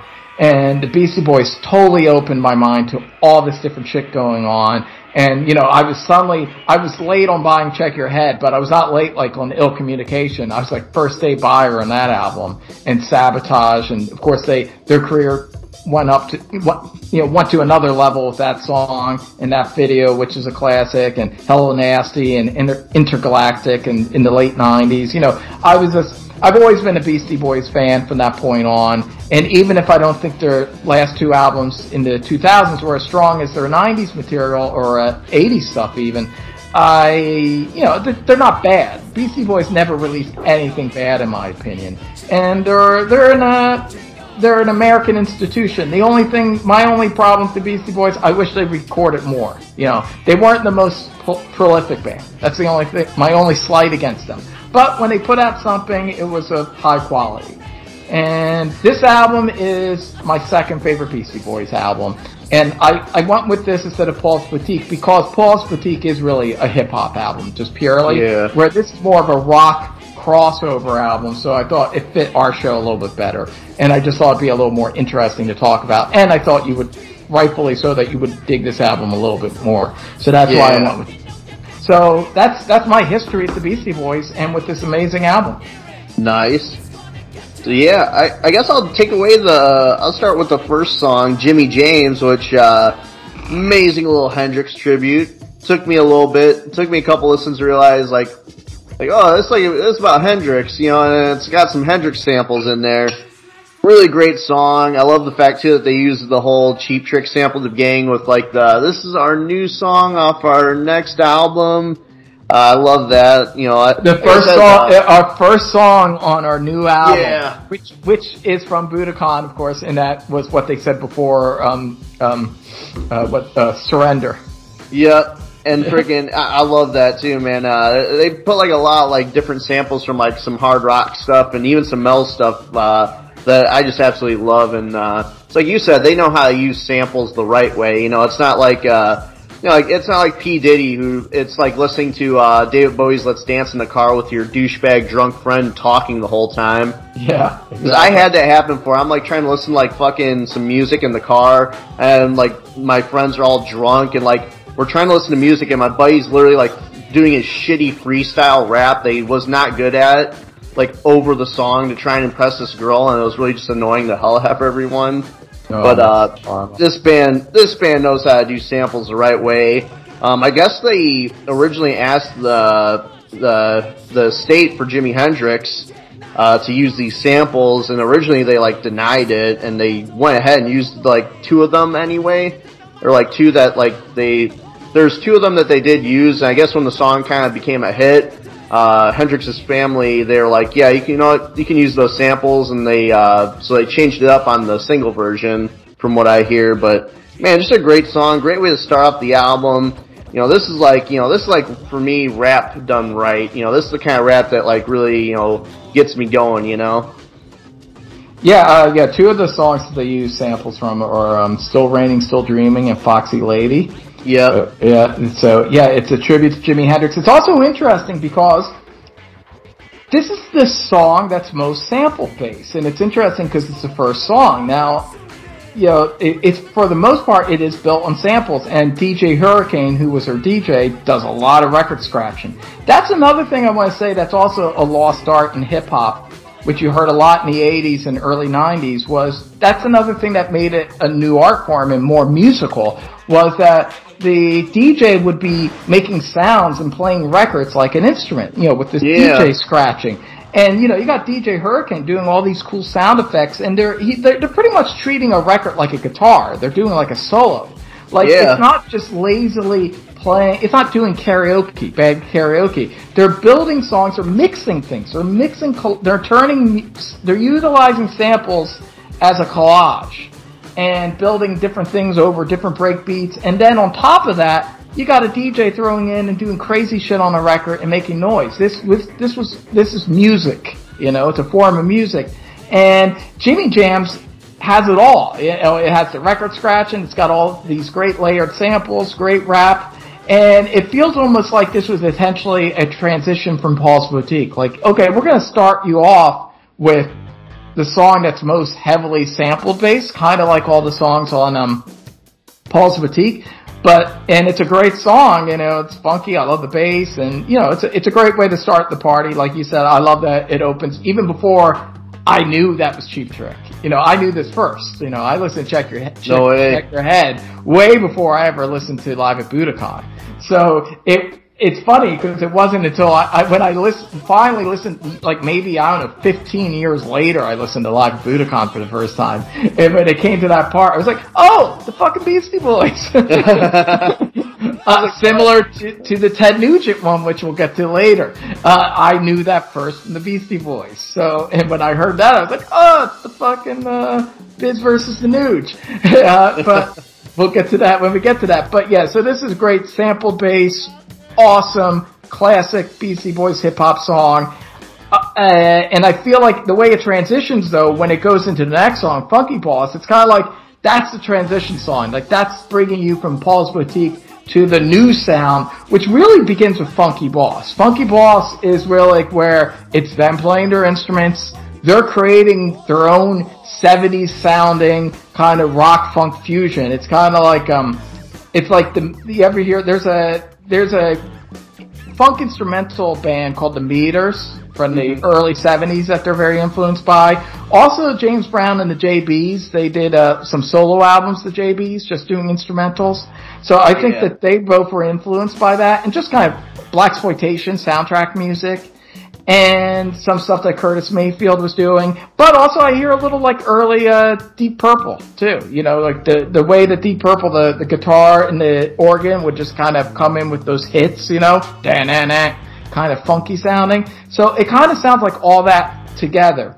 And it's the band playing, and of course throughout this album, they'll have like a little funny sample be inserted here and there or a record scratch. Like it always maintains a hip hop aesthetic, but most of this is the band playing. Most of the drum beats are provided by Mike D or sampled by little snippets of things he was doing. And it's great. It's a funky song. It's kind of a confident second song. Like, you know, they're holding back a couple of the big songs and they're just like getting into the groove and you just bob your head. The lyrics are funny. It's just a minute and 35 seconds, but it's just a really great song. I love Funky Boss. It's one of my favorite songs on the album. What do you think of Funky Boss? Yeah, it's a it's a short little kind of interlude song. Uh, lyrics are pretty funny. Um, I, you know, we've all had like a, you know, it's kind of. Uh, I thought you were saying like fucking boss, like oh, fucking boss. So I, I kind of liked it, you know, for that because I was like, oh yeah, we've all had that dickhead boss before. But uh, pretty good. The the chorus gets the the chorus by the second listen or like third listen like started to get kind of annoying for me. But it's really good though, and it's not like it's that long anyway. No, it's only a minute 35 seconds. Yeah. So yeah, the the chorus can get a little annoying at times for me personally, but I still like it, man, because it's you know, it's like a great transition. Like you know, we're gonna ease you in with Jimmy James. Like this is kind of what you were used to, and then here we go, we're doing you know, a little one minute snippet of what's gonna be on here, and leads into the next song. So it's a Yeah. pretty good transition, man. I like it. Yeah, and then we get into the first single, Pass the Mic. Pass the Mic's prob, yeah, I'm looking at this, that's my second favorite song on the album. Alright. I love Pass the Mic. Uh, I still feel bad that I didn't run out and buy this album immediately after hearing it. because I should have. Because come on, I knew, I knew it was quality just right then and there I knew. But I was still holding back a bit. I wasn't ready to surrender. But man, I surrender many times over. Pass the mic, great rapping, mowing down MCs like a mowing the lawn. You know, a lot, a lot, a lot of classic hip hop rhymes are Beastie Boy rhymes. You know, Yeah. yeah, and and and just and they have those hits. Like again, it's all b- based on samples of little snippets of things that they were jamming on, and then the, you'll have this really heavy kind of hardcore guitar sound, the dan dan dan. A little like what Rick Rubin was doing a little bit, eh, but it's like you could tell like this is the ingenious of the Beastie Boys. It's like they themselves picked up on. They worked with Rick Rubin, then they worked with the Dust Brothers, and they kind of figured out some shit. And then they go with just their own crew, Mario C. You know, and not you know to give credit, Mario C. was the producer, but they co-produced with him. But he, Yep. but they were the ones that worked with Rick Rubin. In, in the Dust Brothers, so I really feel like the Beasties brought a lot of that, and essentially Ma- Mario C was like the guy helping them realize it, you know. But they obviously were kind of taking it in. I would say the analogy would be like, imagine if the Beatles just did like one or two albums with George Martin. And like the first two albums were like, you know, like Revolver and Sgt. Pepper. And then they go off and start making albums like that on their own. Like, you know what I mean? Like, it's, it's mm-hmm. pretty impressive. And they were still pretty young, you know, they're only in their like late twenties. And they, they like taught themselves how to play their instruments better and learned how to make albums that two of the best producers of the late '80s were doing. You know, so it's it's very impressive. But yeah, pass the mic. It's like it's a culmination of things they were learning from the last two producers they worked with, and it just has a badass sound. And to me, it's like it's it's hip hop, but it's hip hop with a kind of underground punk and rock aesthetic. You know, it has that rawness to it, and just the way the the they sound. I don't think lyrically this is on the same level as Paul's Boutique, but it's still great. The rapping's still great, and it's just about the sound. It's the sonics. It's the whole. It's the whole stew, man. It's the whole stew. It just sounds amazing. I love Pass the Mic. It just sounds, this is a great song. Like, you know, if there's a metalhead that says he doesn't like hip hop, play him Pass the Mic. They can get into it. Even though this is a, a hip hop song, but it has that, just has that, you know, has that edge to it. It just has a rock edge to it. What do you think of Pass the Mic? Oh man, it's just a badass song. I mean, there's not much else I could say that you hadn't already said. Uh, I, I love the lyric, which uh, there's one lyric in this I really love, and I, I found out it was actually like a mistake. Like, uh, like he just flubbed the lyric or whatever, and they just kept it in there. But like when he's like everyone's rapping like it's a commercial. Like I love Yeah. that lyric. I love that lyric too. I. I love it too because it's like uh, it, it's kind of true nowadays. Because I remember joking around with a friend of mine about like uh, rap music. Like nowadays, you know, it's just like man, rap music feels like a damn product placement. You know, like oh, I've got my Reeboks on and like you know my Versace shirt. Like you know, it's just like all like a product placement. It's like almost like kind of selloutish. So uh, even though that lyric was just like a, a flub, it's kind of funny how like a lyric that was a mistake is kind of almost true about like the music nowadays. Yeah, And, even uh, more so now. That's the thing. Oh, yeah, yeah. yeah. It And, is. It's uh, all very slick, you know, like a product. Yeah. And didn't they get sued? Like, didn't they get sued? Like, you know, have like a big lawsuit or something over this song for like a sample they used? Cause there, I know one of these songs, I think it was this one, they got like sued by someone for using a sample and like blew up into this big thing. Uh, I, I know that there is a, a, a, sample of the Bad Brains on it. I don't think the Bad Brains would have sued them though, because they were friends. Uh, yeah, so maybe it was like some R like one of the old school R and B artists. I think I don't know. I. I read a little bit about it, but I, I think it was either this song or another one where like they got sued and it like turned into like this big thing or whatever. Yeah, you know that's it. It's but hey, you know you got sometimes you got you know uh, Picasso said, "Good artists borrow, great artists steal." Yep, for real. and, and there's just so many crazy sound effects, and that's the thing. This is a song. This has samples, but it also has live instrumentation. It's all mixed. It's a big stew. You know, it's not like Yeah. you're being lazy. This ain't like MC Hammer with a Rick James, you know, song. Yeah, the- the- that'd be like if we like for our podcast, if we just like literally played an episode of the like the Rock and Metal Combat podcast, and like over it, we're just like, uh, yeah, Yeah. yo, what's up? You know, it's that's like what it. That's like what a lot of people do. No, they're like these guys are actually like making art with it. They're taking, they're like making something with it. Yep. And now we'll get to the next song, the song that made me finally give in and buy this goddamn masterpiece.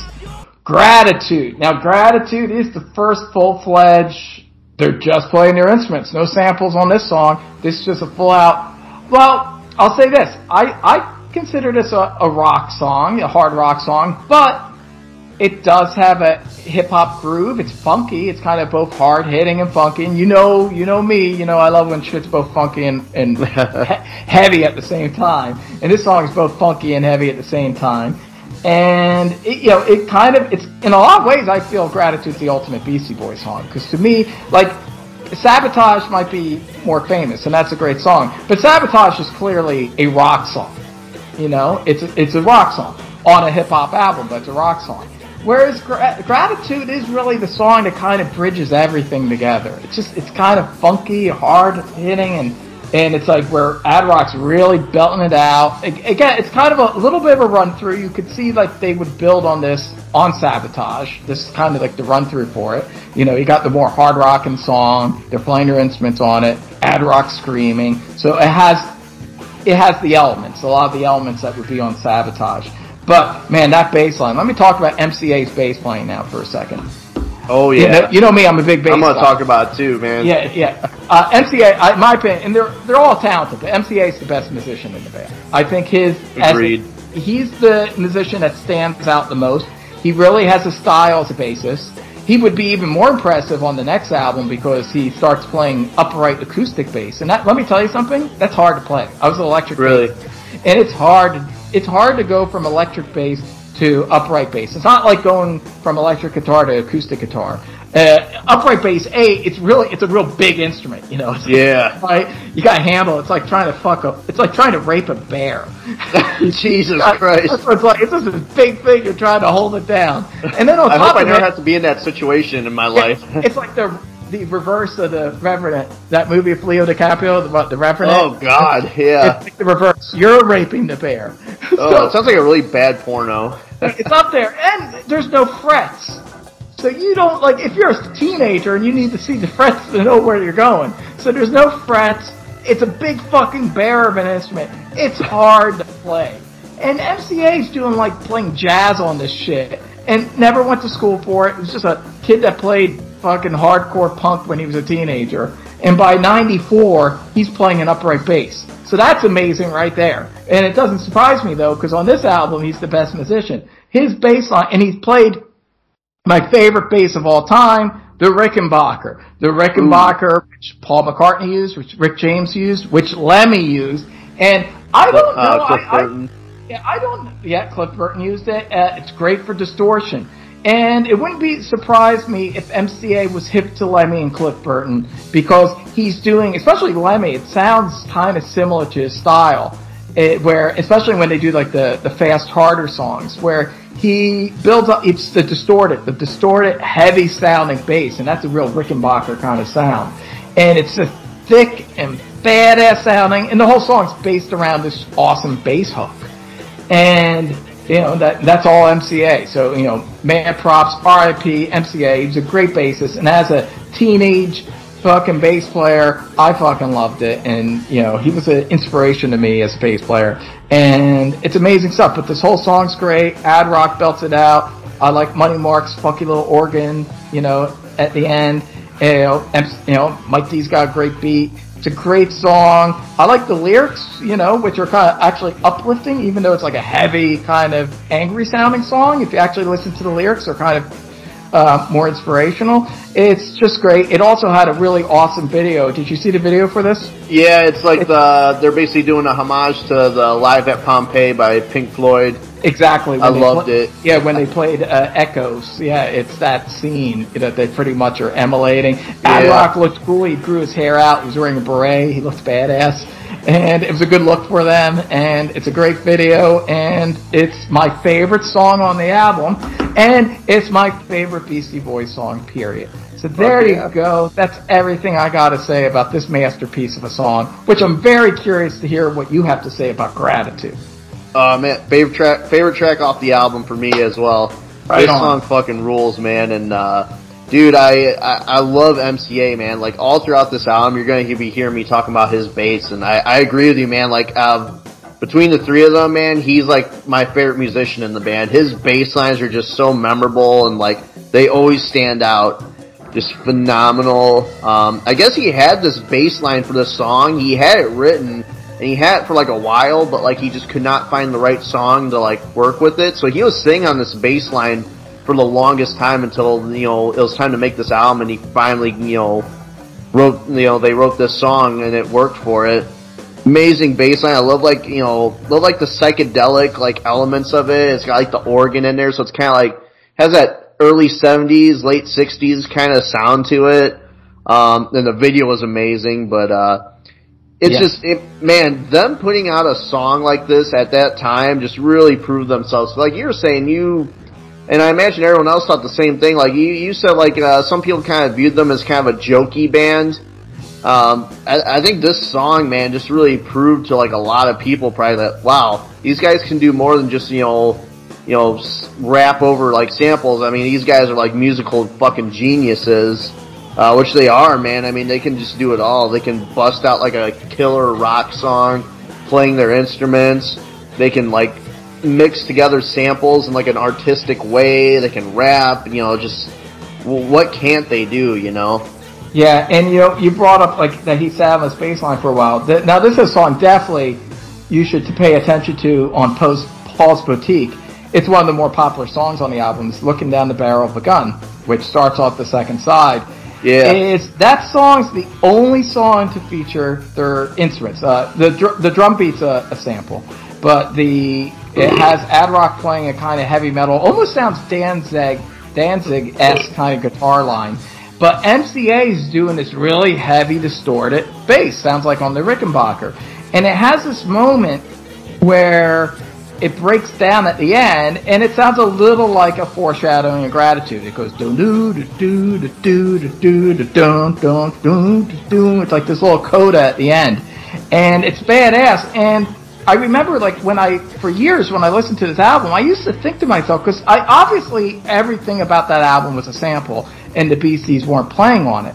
But I remember listening to this song and going, "Damn, that that sounds like MCA. Is MCA actually playing bass on this song?" Or I thought he started with the next album, but then I found out many years later that yeah, indeed, that was MCA. MCA snuck in a bass line there on Paul's Boutique, and what you know, it, it was like the best bass line on the fucking album. And, this, and that's an album where it's filled with classic bass lines played by you know, from classic songs, from everywhere from the Beatles to, to Yes. They sample, you know, uh, Owner of a Lonely Heart. Like they sample some very famous bass lines. The bass line from, um, you know, uh, you know, uh, the, you know uh, Superfly. Oh, there's a lot of famous bass lines. And yet, MCA does the best bass line on the fucking album. so yeah, he was amazing and Gratitude's one of the all-time great bass lines. So glad that you love it. It's my favorite Beastie Boys song. so Amazing all- song. Yeah, so now we are getting to another, again, they keep like changing up the game. Like you think like, oh, you know where this album's going. And then you got Lighten Up. Lighten Oh. Up is totally, cool one. yeah, this is kind of like their George Harrison song, you know? It's their, it's like, it's their total like get high, sit around, kind of, it's got that Indian Eastern vibe, but it's, you know, no disrespect to George Harrison, it's better than any of his songs. Oh. uh, maybe, I do like Love You Too, actually, the first one. In fact, lo- yeah, that song rules. And uh, this is like, love, this is closer to Love You Too than it is, uh, to Within You Without You, which oh, I'm that song rules. but it has that edge that Love You Too has, where it's it's just it's just cool, it's trippy, it's again them playing their instruments. It's just a let's get high, let's you know get kind of trancy and tribal, totally different vibe, but you know perfect. The sequencing on this album's amazing. It's like just the right groove after Gratitude. You know, I wouldn't say it's one of my favorite songs on the album. It was one of my favorites when I was a stoner teenager. uh, because that's the I was a stoner as a teenager, and I would check your head was a great stoner album. That's the I did I did smoke up a lot with this album and lighten up, and also another song we'll get to later. Something's got to give. They were great songs to get high to. So yeah, actually, just thinking about lighting up makes me have memories of pot hanging pot smoke hanging in my green green painted room and my Jim Morrison poster and it just brings up it just brings back memories. So what do you think of lighten up? Oh man, lighten up, man! Just a great song. Like you said, this totally sounds like a great, uh, great song to like just smoke a bowl to, man. It's just, I love it. It's got like those cool, like kind of tribal drums at the beginning, and like you hear like sounds like a girl moaning or something, which you know it's pretty hot.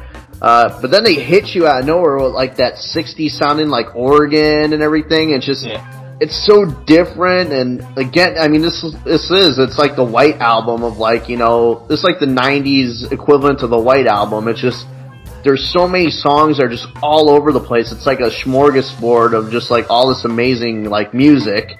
Uh, and then they, like, they have like the short little songs, you know, it's like they, you know, like, hey, this song's not really like a full song, it's not complete yet, but just throw it on there, make it like an interlude to the next song that has the same vibe as it. It's just, it's all over the place, but just works. Yeah. And then it goes into this next song, Finger Licking Good. Holy shit. This song is just so funky. It's like you're talking about, man. It's like a real funky album. It's got that 70s kind of sounding groove to it. I love this fucking song. And it's got sitar. And I love me some sitar. Um, they even sample like Bob Dylan. Like I remember listening to the song, and uh, getting into it, and all of a sudden there's like a Bob Dylan sample that just comes out of nowhere. It's like, well, what the fuck is this? Um, and, and it works. You know, the, sadly he's singing about New York City, but uh, it still doesn't deteriorate the song. Man, I love finger licking good. It's just it's so much fun, and I just love like I love some good funky music. You know, I love me some like Rick James and stuff. So great fucking song. Yeah, I love it too. It's always been one of my favorites. Finger licking good. And you know, come on, someone had to have a rap song called Finger Licking Good. Oh, And yeah. This, this brings back to hip hop. It's really funky, you know, a lot of fun samples. DJ Hurricanes mix it up, doing some good scratching. Uh, the bass line's funky. Everything, you know, great rapping. I, I love this song. I love uh, the line, you know, give me some wood and I'll build you a cabinet. Yeah.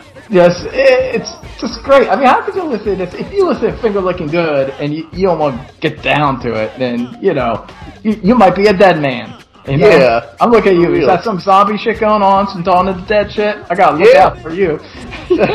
I made that post recently. Uh, Yeah. I've been watching. I've been on a uh, George Romero like Living Dead kick lately, and watch like uh, for me, it's all about the first three: uh, night, Oh, dawn, and uh, Yeah. day. And Yeah, I love all of them. They they each have something different about them that I really love. Yeah, I love. I, love, I mean, obviously, Night of the Living Dead's like the most important one, the first one, from a historical point of view, and I love it. But my favorite is like you. It's the second one, Dawn of Dead. I just love that. It's a perfect uh, mixture of satire and horror, and I, yeah, I just really like. I love the chaoticness of it, especially like with the opening. Oh, I love great. the the I love the Italian cut the best. Yeah, and uh, yeah, you got more of the Goblin soundtrack, and that's Yeah. great. And For me, eh. just all I needed to see, like when I was a kid, all I needed to see was just like I saw bikers killing zombies inside a mall. I'm like, that is a lot of cool shit going on all at once. I'm like, I, I need to see this movie. Yeah, yeah, it's an awesome movie and an awesome song and Finger Licking Good. Yeah, it's awesome. And then it goes into the biggest hit from the oh, album. Oh yeah, So uh, I'll eat off. Like I said, I I don't know why. I like I said when I heard when I saw this video, I made a mental note like I am going to pick up this album. it took gratitude to finally get my ass out to you know off to the record shop to do it to the record store as Prince would say. You got to get to the record store. uh, but so what you want? Yeah. Oh, obviously, like you could hear why this song became a hit. It's so fucking catchy. And you know, you got a great guitar line, drums. You know, this it, again. This is another hybrid. It mixes some samples with some samples of some live instrumentation that they were playing, and they had that great distorted uh, effect on their vocals, which which they would do even more so on the next album. Which you know, that's something I tried to emulate when I made my demos and stuff. I would try to get distortion on my voice, and that's cool. Like that's the thing. Like you know, utilizing these sounds that would be considered mistakes and then make you know doing them on purpose like and that's like the spirit. Like you could tell like they were inspired by the Beatles and a lot of things that the Beatles were doing like with the White Album especially where there there's like the kind of what I'd say the intentional wrong note occasionally thrown in like these little moments that are just a little fucked up you know it's a little like the chatter that's in between some of the songs on Let It Be and stuff like that. Just has that kind of vibe. And you can see like they, they, they were learning a lot about that. Like it's not always playing the right thing or doing things the right things. Like, you know, it'd be like, hey, putting distortion on your, you know, vocals would be wrong. but they go, no, let's do it. It'll sound badass. On the next album, you know, MCA says he never rocks the mic with the pantyhose. you know. Like, like we're not going to do things the way that we're told that we need to do them in the studio. We're going to think outside the box. We're going to be artists and we're going to try different shit to get cool new sounds. You know, that's the thing. You know, it's that kind of thinking that creates songs like Tomorrow Never Knows and create songs like So What You Want, you know? That thinking outside the box, it was a very modern, fresh sounding hip hop song, but again with kind of a rock edge. This was a Yeah. song get people rocking, you know, had a guitar lick in it. And I think this is a song that was on Guitar Hero, if I'm correct. me Oh I'm- yeah, I was gonna bring that up because Yeah. that's my generation. yeah, and it just has that groove, and the drum beat's bad. You could tell they still kind of learned from like going back to Rick Rubin with the first drum sample on their first album is like when the levee breaks like this. So what you want has that kind of groove to it, and the, this is another thing I want to talk about too. Is this before like rappers got lazy like P Diddy and stuff, where they would just take a chorus from an old R&B song or a pop song and just have some R&B singer come in and sing that lyric again, you know, sing the chorus. You know, hip hop would have hooks, like actual, like a chorus hook, like that they make up. You know, Yeah. you know, what you want and what you want, what you want. Like that's a catchy hook. And that's, you know, it's like what James Brown did. Like he came up with hooks, you know? And that's the chor- they don't need someone to come in and sing a chorus or sing a song. They came up with the hook. That's the chorus. That's the hook. That's the thing that makes people want to hear the song. And it's awesome. It's you know it's up there. It's probably in my top five favorite songs on the album. It's it's a great song. Once I this was a song. I'm not a dan. I, historically speaking, I don't really dance at clubs. I will get down, like if I'm at a party somewhere or if I'm getting drunk at a wedding. like if I, if, if I'm a horrible dancer. yeah, I, I don't care. I'll get funky. I'll dance. I'm not against dancing. But generally speaking, if it's like a place I'm supposed to dance, like a dance club, eh, not really my scene. and, you know, I don't really like the scene at clubs, dance clubs, generally speaking. But once I was going with my brother, you know, we were on the prowl. This was in Philadelphia, Club Egypt, Center City, Philly. And this was like, I don't know, like the mid or late 90s. And I was really drunk. I was drinking scotch. I was drinking, in fact, I didn't know how to drink it in the right order. You know, I was oh, drinking, Oh God, yeah. I was drinking like an idiot. And, but, so what you want came on. Tell you something. I, I could not resist. Because there was just a lot of shitty, like, mid 90s club music being played. And I was like, oh, this stuff sucks. And then, but now I was at that peak of alcohol, you know, intake. And then So What You Want came on. I was like, fuck yeah! and I busted a move. I went into the dance floor and I started dancing like a funky idiot. and, and I, and as soon as the song hit, it was end. As soon as the song ended, I was like, "Oh shit, I'm gonna throw up." I Oh. ran out the parking lot. I had to rush out.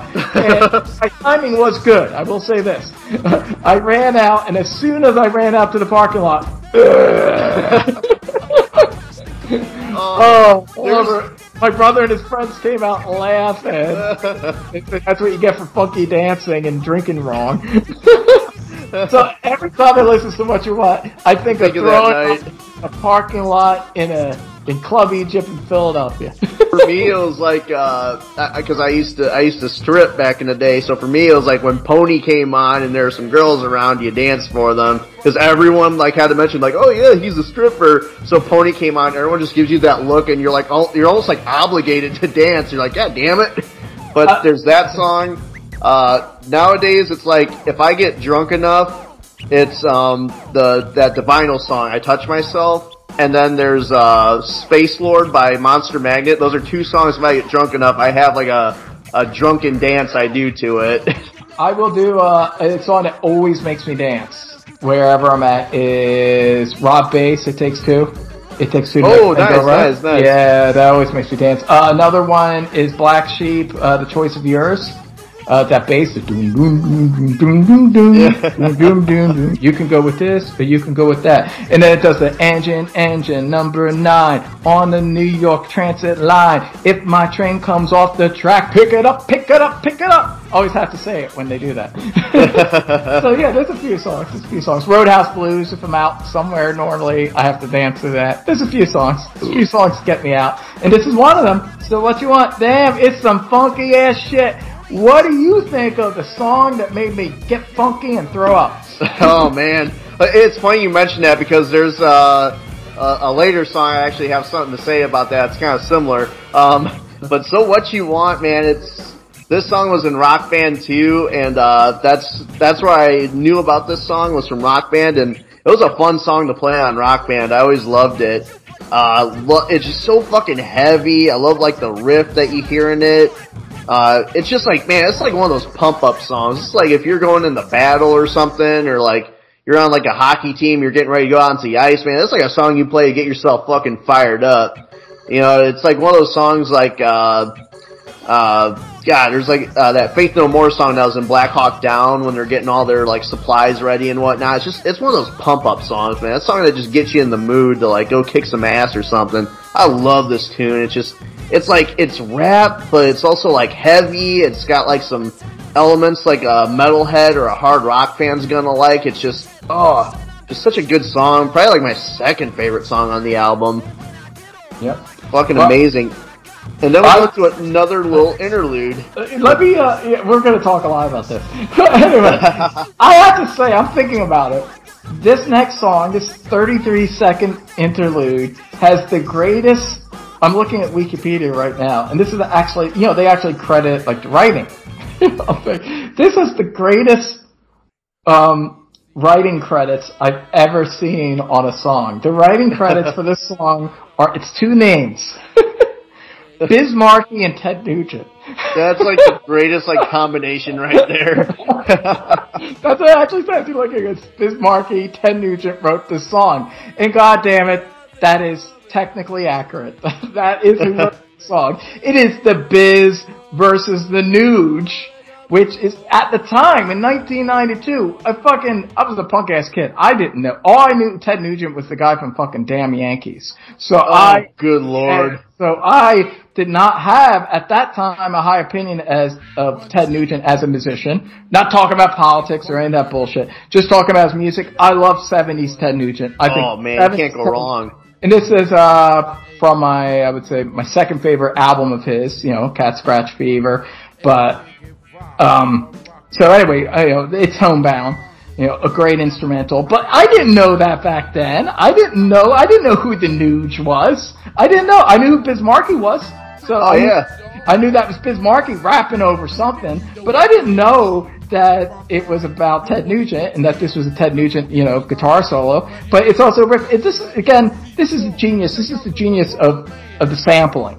They, it's like you know this mosaic of pop culture and going back to these things and these things that you would not think would combine. Again, like like Tarantino, like how he likes to mix the white and black world. You know, that's a big thing that's in a lot of Tarantino movies. You know, and Yeah. it's like it's all over this. It's just like yeah, we're white guys that love a lot of black music, but we're still white guys, so we know about this shit. You know, we know about Ted Nugent and stuff like that growing up. You know, so it's like it's but we we we love Biz Markie. He's one of our favorite rappers. So we have Biz Markie come in, and Biz Markie does essentially over the the homebound um you know instrumental. It and he does to it what Ozzy Osbourne did on the first two Black Sabbath albums, where he's just singing along to the melody. The Beastie Boys, they're coming home, they're coming home, they're coming home. And he obviously knew the song title, so he's ripping off the song title and making it work with the song, which is great because the song never actually had lyrics. So now Biz Markie gave the song lyrics, which fit the song. and it's it- it's a great segue between the two songs. It's a lot of fun. It's awesome. It's one of my favorite interludes of all time. You know, to me, every everything, whether it's a rock concert or a sporting event or political rally, should begin with the Biz versus the Nuge. Yeah, for real. I agree. So what do you think of the Biz versus the Nuge? Oh man, it's just so much fun. It's it's cool hearing you know hearing Homebound and like but with Biz Markie like uh like rap like singing over it and uh I, I love Biz Markie even though like the only song I know by him is that Just a Friend song but like oh it's just something about him man he just you know rest in peace Biz Markie uh Yeah. guy is just awesome. It, it made me sad. There was like a video when he died. These two jackass little racist kids uh, obviously never have talked shit to someone in their face, like saying all this horrible shit about and Oh, like, fucked up. yeah, it's like, man, I, you know, fuck you two kids. I hope, I hope you walk in on your girlfriend in the future getting fucked by like the Harlem Globetrotters, man. Like, fuck you. Yeah, just- Biz Markie, man. He was ahead of Yeah. the game. He was like the ODB before ODB. You know, he was the first rapper that did like drunken singing on Yeah, it's just like, man, fuck, fuck those kids, man. Fucking, you know, it, too many kids nowadays, you know, are so used to disrespecting people behind a computer screen without any consequences, man. But Did dude, you this song, Yeah. What's- did, did you ever see the Always Sunny episode where uh, uh, uh, Dennis and Dee uh, go on uh, welfare? I believe I used to watch a hell of a lot of Sunny, Always Sunny. Yeah, it's a great. Because was he in an episode? Uh, he might have. Markie in an They, well, they played it. He might have been. He played. He wasn't in this episode, I think, but they played that song. You know, just a friend, and they're they're getting drunk on the corner, and they start always rapping and singing along to that song while they're in the corner. And uh, like the others, I think Charlie and Mac like walk over and say, "What are you guys doing?" They're like, "Ah, we're on welfare." And they start singing to the song. it's, it's hilarious. Especially the, I think like the first uh, the six or seven seasons. It's one of those shows like The Simpsons. It just went on forever. Yeah. But man, uh, yeah, it, it was a great show. So I, I'm throwing in a, in the middle of this album. I'm throwing out an Always Sunny recommendation. If you Oh, never yeah. saw Always Sunny in Philadelphia, you're missing out. It's a great I love TV. Always Sunny, man. That's a good show. I gotta go rewatch that show again. It's been a while. Yeah. But we listen to the Biz versus the Nuge, and it leads directly into another song that's like a total fucking left turn. Time for Living, and oh my god, just you know, if you didn't think this album was could get any more diverse, they throw in like a quick little hardcore punk song. And oh man, it sounds like a totally different fucking band than what we've heard on the on the album. Uh, the thing that stood out to me most, again, you know, like we've been talking about the bass playing. The bass playing is the most noticeable thing, especially if you listen with headphones. You can hear a lot more. This song fucking rules. Just you know, you know, just total like left turn, but like it just works. You know, you're getting so many different shades, you're getting so many different flavors on this album, and they all work and they all sound amazing. What do you think of Time for Living? It's awesome, just like you said. You got the big, badass, distorted, thick bass line from MCA. Very heavy. I love it. Like all these songs, very short, so just like a hardcore punk song should be. It's just an you know one minute and forty eight seconds. Yep. Interesting. It's odd when you know about where this song came from. It's funny because uh, just two years later, they would write and knock out songs like this all the time and write their own. But this is essentially a weird hybrid cover.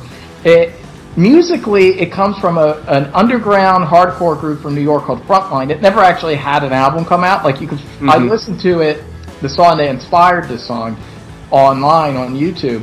And you know, it was just an underground local band that MCA liked. MCA li- liked this band, and you know, you could hear the main riff was that they played on. It was a different song, had different lyrics, but they they he liked it, and he was just like, okay, oh, yeah, I like that, so I'm gonna kind of pinch that. You know, great artist feel, and and the lyrics are actually from a Sly Stone song, "Time for a Living," but that Ooh. song sounds nothing like this. That's like a like it sounds like a Sly Stone song. It's like a mid-tempo kind of funk song.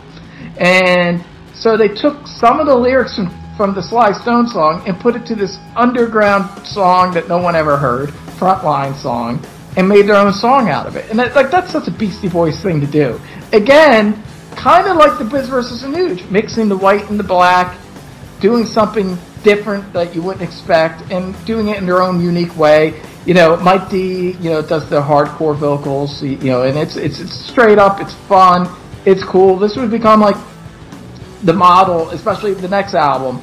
The next album, you know, this Heart Attack Man, a tough guy, where they would throw in, you know, the hardcore song mixed in with the hip hop and the funk, and it's all part of the stew. It's all part of the stew. And this was, you know, an homage to their early days. But you know, their early hardcore didn't sound as good as this. You know, Yeah, like by this point they're a little bit more, a little Yeah. bit more talented on their instruments. Yeah, and they're just thicker and more badass sounding. Mike D doesn't sound like he's a, a little kid, which he does on the early ones. You know, Egg Raid for Mojo. He sounds like he's 15, which he probably was.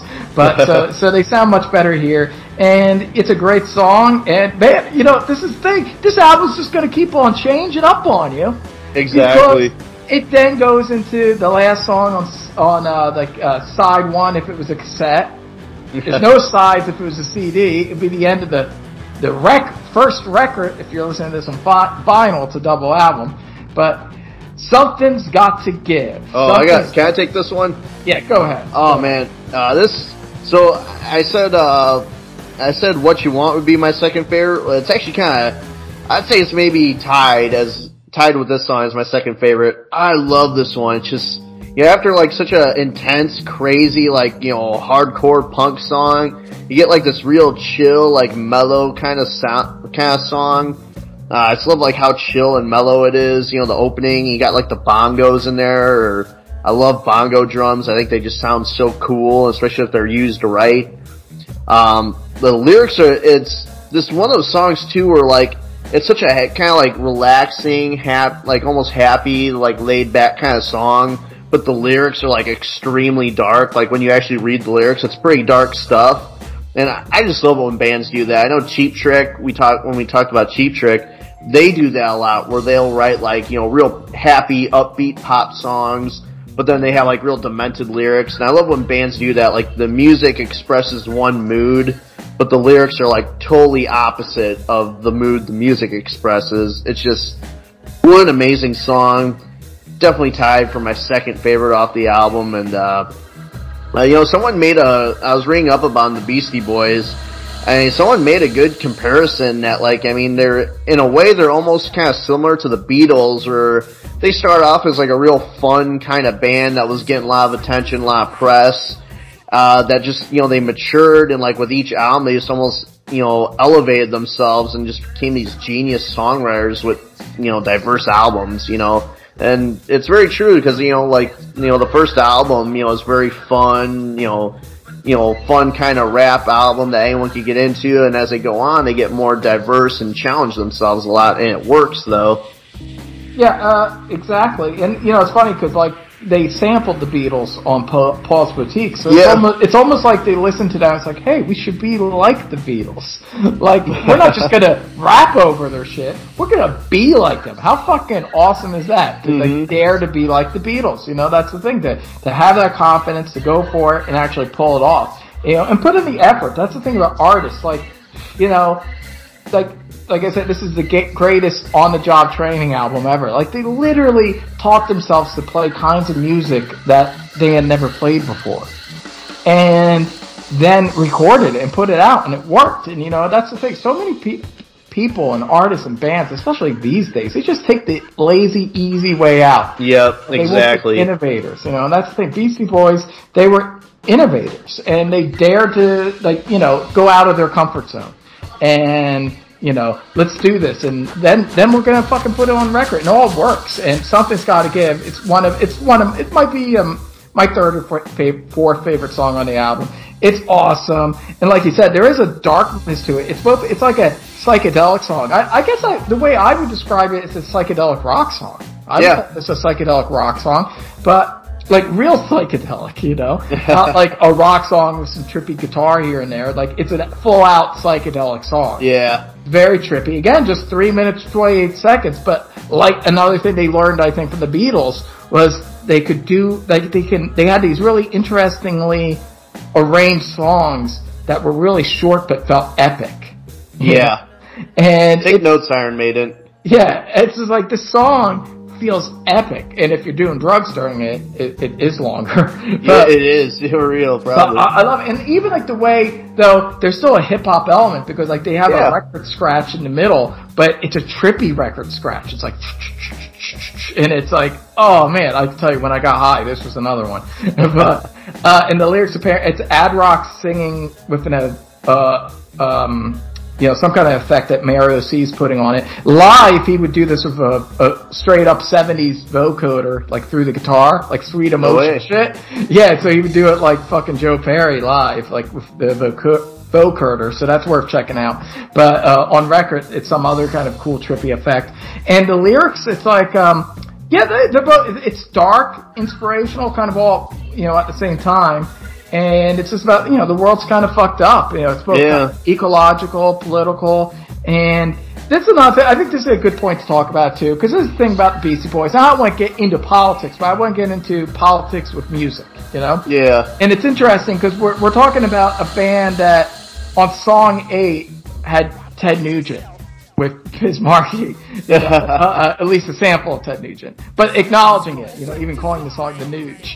And then on uh, the tenth song is this kind of like the, the we're destroying the world ecological kind of song. Something's got to give, kind of hippie-ish, you know, hippy dippy. Yeah. But in like a I said, darker too, it's such a mellow kind of song. Yeah. Like it's got the messed up lyrics, but like you're, it makes you feel like you're laying on a beach, and it's kind of like a hippie kind of song. Yeah, and what again? uh, The thing about this is like if you listen to like in a way, Paul's Boutique was the transition because lyrically they weren't at. I mean, lyrically, Paul's Boutique is still kind of um, uh, it's still pretty fairly politically incorrect. You know, if you listen to it, it's not Yeah. as ju- it's not as juvenile as uh, License to Ill, but it's it's it's a little wittier and a little more sophisticated. But you're still talking trash about women and people in it. If you listen to the lyrics, you know, Yeah. it's it's still it's it's great, and that's why it's my favorite lyrics. To me, they never outdid the, ly- the just talking lyrics. They never outdid Paul's Boutique.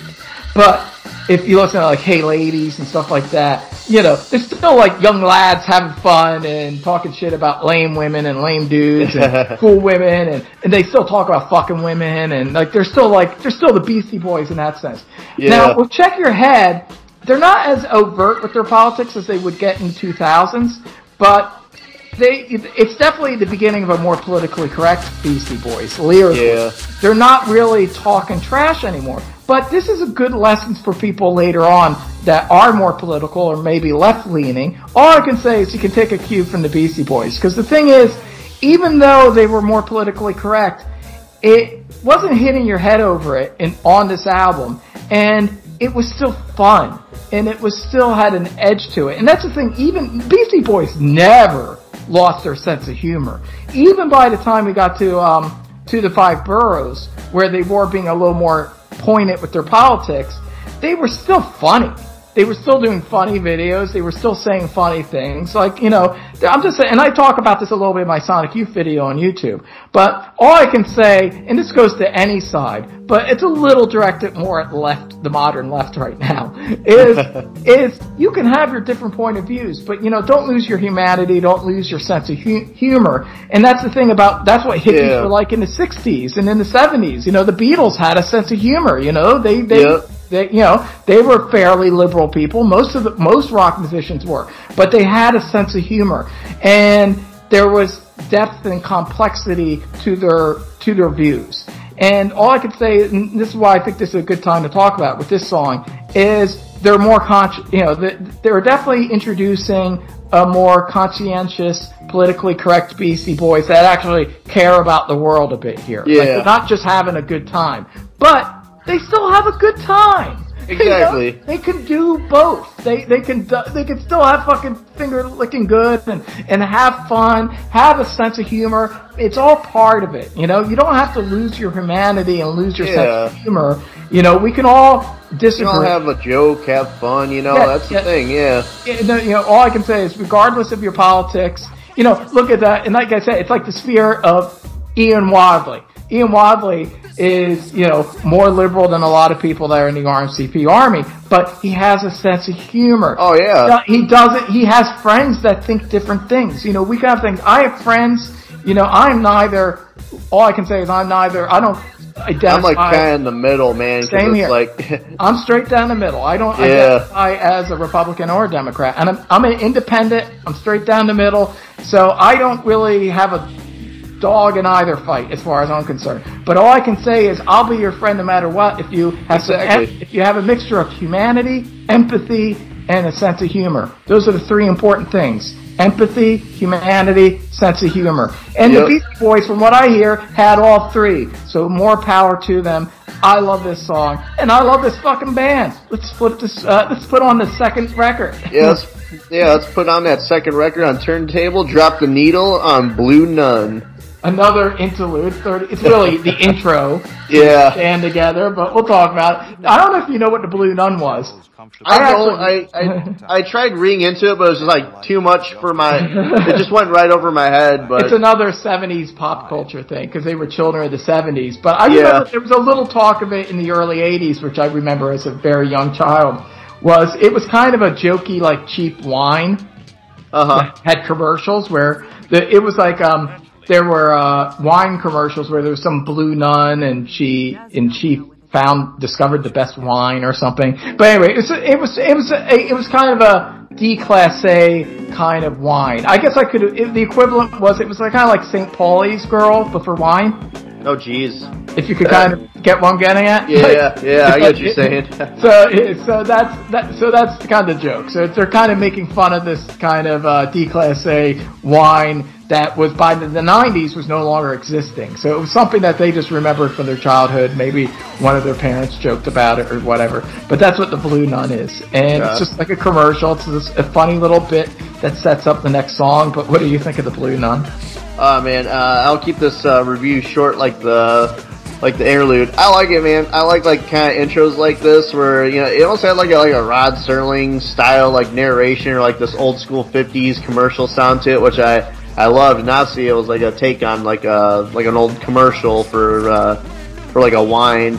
I like it, man. It's just it's real fun. I, I love things like this. It's not too long. They keep it nice and short, and it goes right into uh, "Stand Together," which. Uh, starts off like it's real weird sounding at the beginning. It sounds like a you know you got like a funky bass line, but like a rubber chicken, like Yeah. kind of The weird sound, and it's like what Yeah. the fuck is this? It's and then pretty the song, funky. Yeah, but then the song kicks in, and then you got some great like real fuzzy sounding guitar, Yeah. and just it, it rules. And uh, before I let you talk about it, you know, like I said, I usually uh, I watch, I listen to these songs like on YouTube when I take my notes. I like to hear other people's perspectives about the songs, and I have yet again another Eric's YouTube comment of the week for this song that I had to I had to mention. So when I was listening to this song, I looked at the comments, and a YouTube uh, YouTube user by the name of Moog67 wrote this. He says, and I quote, "This song literally made me throw up at a party once, and I mean that as a compliment." Which is funny because you mentioned your story earlier, so Yep. I saw that and it made me laugh. I'm like, well, that's pretty fucking funny. This is that kind of album. You know, it just has songs that are so funky that you dance when you shouldn't dance. yeah, and you you mix certain alcohols that shouldn't be mixed together, and you swish them around your stomach while you're dancing, and you throw up. But hey, it was worth it. Yeah, you mix in MGD with the Blue Nun. You shouldn't Oh, do that. Lord. Oh Lord! But stand together. It's awesome. It's another one of my favorite tracks. It's really funky. I love the funky horn samples. The dun dun dun dun dun. dun. It's really funky. Kicks in. MCA's really sounds badass on it. Another kind of distorted uh, effect on his rap. I love how he he raps most of it, but then MCA and Adrock kind of come in for the coda when they sing the chorus at the end. That's fun. Always doing different things. That's the thing. They're just you know they're just finding little curveballs. The arrangements are really interesting throughout this album. You know, they never just say this is a model. This is how we're going to do the song. You know, verse, chorus, whatever. They Yeah. always find little ways to make it a little different. It's never exactly the BC you expect to be hearing or the instrument you expect hearing. I love the really raw and sloppy, distorted guitar from Ad Rock that you mentioned that comes in and out during the verses. it's just it's bad, but yet the the the main line, the main beat in music is very dancey. It's probably kind of the danciest song, but yet it's like a fucked up, druggy, rocked out dance song. Yeah. But, yeah, this probably sounds a little like something that could have been on Paul's Boutique, and uh, it's a great song. I love Stand Together. It leads into the first full-fledged instrumental on the album, and this would make it the first full-fledged Beastie Boy instrumental ever on an album. Yeah. Pow. Now, this would be something they would do even more so on later albums. Actually, uh, Ill Communication has a lot of jazzy instrumentals, and then they would even do uh, albums that were just instrumentals. And you know they got they were getting pretty good on their instruments, you know. And this is like just this is just when they're beginning, you know. It's like damn, you know, pals just after you've been just playing for like six months. It's pretty impressive. It's just a funky jam. It's a funky jam, but you know, you could have told me this was the James Brown and the JBs, and I would have believed you. You know, that's like it's impressive that they could do something this funky. And you know, it comes in great with Stand Together, helps create that whole mixtape vibe, and I love Pow. What do you think of Pow? I love this fucking. I love this song. Shit sounds like Shaft or something. Like I was listening to it, man. Just like it reminded me of all those like '70s like grindhouse like blaxploitation movies. Like like I hear this and I feel like I'm like I feel like I'm running down the street with like this black dude with like an afro and we're just shooting bad guys, you know. And uh, you know, there's like the Batman like comic book things like pow, you know. I love this fucking song. It's so fun, so funky, and uh, Ma- and uh, this is where I'll talk about the drum work. The drum work on this song is absolutely amazing. It really stood out to me. Yeah, I agree. Mike D did a great job on Oh, this. He amazing could be job. really funky. You know, he could be pretty good drumming. You know, pretty good Hell drumming. yeah. Great and song. I love how it segues. Like this whole album, like you know, You you hear that guy on the answering machine. He's like, I only care about the e-boys, so fuck you, my man. Yeah, I love it. And it goes into the Maestro, which is another one of my favorite songs. This is bad. This would be my favorite song on this side. I love the Maestro. It's just badass. You know, it's a bam, bam. It just has a bad riff. You know, it does it a little bit like Funky Boss brings in a little bit of that early 70s Curtis Mayfield meets Deep Purple kind of vibe. Yeah. And it this and and just you know, Ad Rock just sounds really bad on badass on it and tough. I love all the all the you know MCA sounds great on it too. I love when he does that little thing that sounds like he's got some funky bingo, bingo game at the end, and they're all shouting and uh, it's just it's just it's just a rowdy good time. That's the maestro. It's just a you know how can he be so skinny but live so fat? Because I'm the maestro, motherfucker. You know, it's just, Love the that lyrics are lyric. badass. And this was one they did live, like during the, the Check Your Head tour. And it's just badass. I think this could have been a single, personally. Especially, they could have had like a funny video that was like them at the Gong Show or something, Oh, being all, all the contestants. Like, I feel like they, this. I would have went with this instead of uh, Jimmy James, which apparently was the third single. Although that really didn't take. I only discovered that after I got the VHS collection of their videos. MTV never showed that video, but this one I think could have uh, could have took off. Actually, I think they should have released this as a single. But anyway, it's a catchy song. I love the Maestro Badass. Another song that's both funky and heavy at the same time. It does it all. And again, under three minutes. And it's fucking epic. I love the Maestro. What do you think of it? Uh, it's just a great funky song. Uh, really cool song. Just about like uh, it almost kind of reminds me of like High Roller by Cheap Trick. It's about like that cool, like badass guy Yeah. with the notoriety. Uh, like like our friend, uh, like our local friendly uh, neighborhood drug dealer, Slicky Dicky. It's like another song about him. Probably got out of prison. The Beastie Boys wrote a song about him. Yeah. Yeah, man, it's just a cool song. Uh, I think they used this in because I'm I'm from Illinois, so I you know, and I was born when the Bulls had their big like run. Uh, I think they used this in that Last Dance documentary that they had on ESPN Plus when they're talking about Dennis Rodman. Which Oh, cool. is a, this is a perfect song for Dennis Rodman. He was like the bad boy, like you know, Yeah. real badass.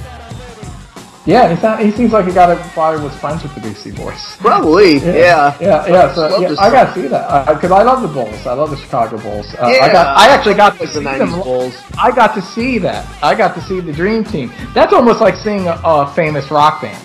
Like yeah, I got it's a to big deal. I got to see the Dream Team. I got to see you know the Bulls when it you know was you know Jordan, Pippen, and Rodman play against the um, you know 76ers in Philadelphia. And I was, I gotta say, I was rooting for the Bulls. you know, Oh, I was, nice, nice. because listen, they were just, at that point. You know, all I can say is like Michael Jordan. It'd be like in the late '60s going to see like Jimi Hendrix play. You know, it's like you couldn't disrespect the guy. The guy was amazing. And Yeah. it's just like, wow, I'm I'm actually, and I'm not like a big sports guy, and I was just like, wow, that's Michael Jordan. I'm like in real time, like in real time, he was a legend. So Oh, yeah. it- like I don't know, maybe people felt that way if they saw like Muhammad Ali fight. You know what I mean? Yep. Like it just it was like like I'm watching a legend in real time, and and you know, and that team, it was an amazing team. You know, Phil Jackson was the coach, and it was an amazing team. And it was no disrespect to Philly or the 76ers, but you know, it was the fu- it was the fucking '90s Chicago Bulls. Yeah, you're So- not gonna beat them. so and, and, and of course they won. So yeah, I got I got a privilege. I got to watch the Bulls beat my home team. Uh, but yeah, so yeah, the Maestro is a perfect song because it's like it's just that total thing where you're just dominating. You know, it's like Kenny Power shit. You know, like I'm the Yeah. best. I'm dominating. I'm throwing my dick all around town. You know, it's fucking Scarface shooting everyone. You know, top of the Like world. Slicky Dicky.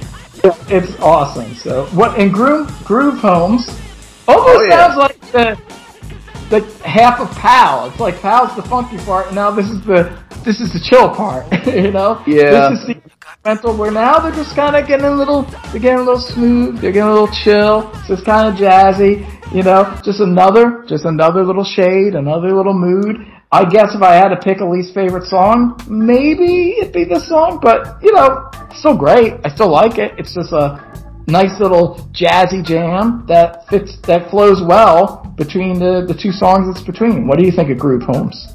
It's pretty. It's a nice little ditty. Uh, it's a nice little like kind of another like kind of interlude. Um, you know, really cool uh, organ in it. You know, there's a lot of like organ, like classic '70s sounding organ in it that I really love. Yeah, Uh, that's it's Mon- like- Money Mark. Money Mark, great great keyboardist. Oh, amazing! Yeah. I, I just love that like throwback sound they keep throwing into this album. Just more proof how like just absolutely talented and like just what musical geniuses these guys are. Um, I, I gotta ask, uh, was this movie? I mean, was this song featured in like uh, like one of the Iron Man or Marvel movies? Because that's when I looked at the comments for the song, that's all I kept hearing was like something about donuts and Iron Man. Like, was Yeah, this song so- in one of the movies? Yeah, they play it uh, in Iron Man 2.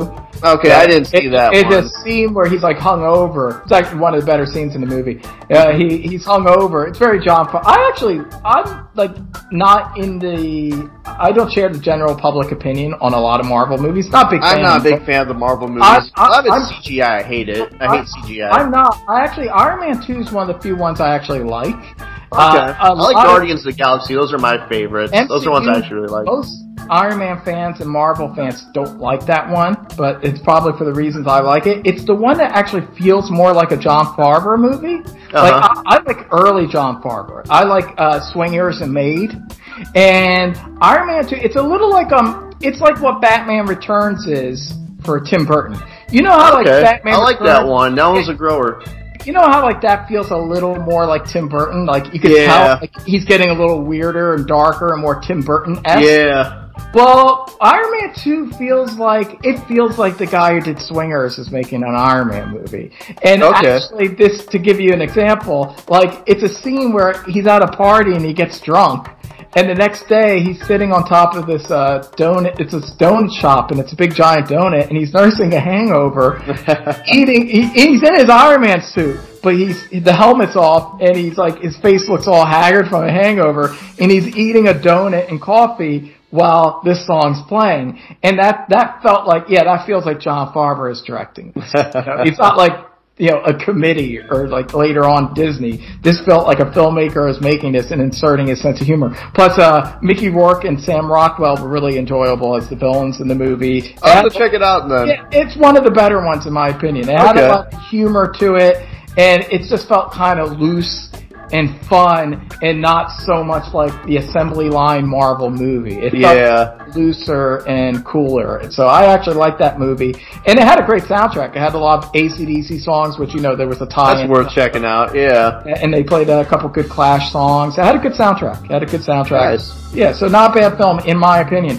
But yeah, so then we get into a song live at PJ's, which Oh yeah. it's not actually live.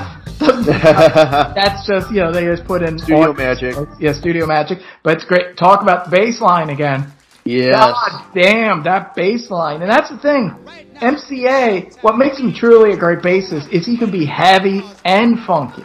Sometimes Yep. at the same time, sometimes separately. This song, it's all about the funk. He's just laying down a really funky ass bass line, which drives the song. You know, Ad Rock is, you know, rapping the whole song, and, you know, it's great rapping, but to me, what drives this song is that bass line. It's just a really badass boom, boom, boom, boom, boom, boom, boom, boom, boom, boom, boom, and it just sounds hard and heavy. It's like heavy funk. It's a heavy funk song with rapping. That's how I feel. Like I don't even think of this as a hip hop song. I think of this as a funk song with rapping, with Bad Rock screaming on it, and you know, at the end, it's funny. You know, if you've been driving, don't you know, if you've been drinking, don't drive. If you've been driving, don't drink. Yeah. You know, he's talking to the crowd. It's just got humor. It's fun. It's funky. It, you know, in a way, I feel like this kind of could have been the last song on the album. It's kind of a fun. It would have been. A I think so too. I feel like it could have. It would have been a fun way to end this album. The only criticism I will have of this album, it's not criticism because I love it, and we'll talk about this a bit when we get to the B side too, uh, that I want to talk about. But I feel like the last like four tracks, I feel like they could have trimmed off maybe one song, maybe group Yeah. made a little shorter, like just have it be just a little snippet of it. Maybe put in a B side that I like instead of um, you know, one song, and maybe have take away the last song and replace it with Live at PJ's. That might have been. I think a stronger ending. That's all I can say is I think the album putters out a little bit. I still love it, but it's that's my only mild criticism. And it's a mild criticism because, you know, when I'm listening to it all, I'm loving it all. But I feel like there is a slightly better version that could have existed if they just kind of did something a little different at the end, in my opinion. But so what do you think of, before we get into that though, what do you think of Live at PJ's? Oh my god, I love Live at PJ's, and I this should have been the song that ended the album. Uh, when we get to the last track on the on the album, I'll Yeah. talk about it. But this should have been the last track. It's just it's perfect for it, you know. And it's a fun song. I love the love the intro. Like you know, I love when bands do stuff like that. Like this next band, you know, like stuff like that. Where they make it sound like they're at like a club or something. They insert Yeah. like the audience noise. I love and it that would, shit. and it would have it would have been perfect full circle because the album opens with the Cheap Trick Live thing. Yeah, so it would have been like perfect, but Yeah. I love like it, it's real funky again, man. It's like you know they the album starts off they're doing like some Motown like sounding shit, but then they throw in like that Beastie Boys style, like that you know rapping stuff, while still keeping that funky sound. It's just it's amazing. It's funny. Like they there's a lot of humor on this song. Uh, and it sounds too like a James Brown song as well. It's Yeah. just fucking amazing. More bongo drums in it. Uh, the bass, bass playing, like, like always, is just fucking phenomenal. Yeah, he's like doing Bootsy Collins type shit. It's very For real, yeah. Yeah, he's really Man. laying down a fat groove. Yeah, but I love this song. It should, definitely should have closed the album. And that leads into yet another interlude, Mark on Yeah. the Bus, which, But I, which well, uh, let me take it. Uh, Okay, like okay. I said, I, I would have done it a little differently, like the arranging it, and I agree. We both agree that Live at PJ should have ended the album. But I do love Mark on the Bus. I, oh I- my god, me too. It's my favorite of the interludes. It's my favorite of the interludes, and this is the song I thought you were going to think. This is the song I thought of when you said one of these interludes kind of could have been like a whole song. Yeah, yeah. yeah, it, this is like an actually good, soulful R&B song. Yeah. You know, it's just it's a really loose, soulful kind of '70s R&B song, which they're playing. It's just them, you know, Ad Rock and the guitar, and I don't know. I that's like MCA and Ad Rock, I think, kind of singing together, and they make it sound like it's like like it's on the bus or on a street corner or something with the Yeah, effects. or like waking up like, uh, waking up at the studio or some shit. Yeah, waking up, gotta get go to work. you know, I and- love it. and the lyrics are great, and it's just got this, it's just got this groove. It's funny. It's a little like, and this this is gonna come out. I always spoil uh, the song specifically because this this episode's gonna come out before this other episode that we recorded.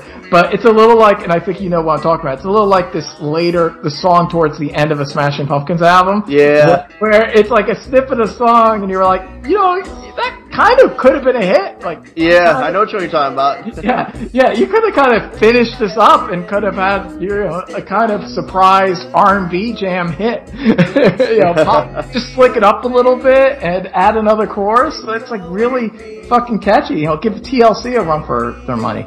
Yeah. it again just shows their diversity, and yet the Beastie Boys. But what's really cool is it's just kind of a throwaway to them. know, like Yeah. we could do this song. It's this like funky, soulful, cool jam of some good lyrics, and we make it just this minute interlude. And again, that's a little like a Paul McCartney kind of move. Like we just come in, we could drop a little magic, and we don't have to make a meal of it. We can leave. So on one hand, I'm like thinking, dudes, you could have did more at this song, and I thought that even when I was a teenager. But at the same time, I think it's kind of cool that you didn't. So I'm kind of torn. On, I'm kind of torn on it. So uh, what? Anything else more to say about Mark on the Bus? Uh, it's just, it's, like I said, it's my favorite, like, of the, like, interlude kind of songs. But it, it could have been a full length song, but in a way it's like, you know, I'm kinda glad maybe they didn't do that. It's kinda like when, uh, I don't know, it's like kinda when you're like, uh, when you're drawing like a picture or something, and you finish it, it looks good, but then you try and go back and add something to it or add more to it, and it looks, just doesn't look right.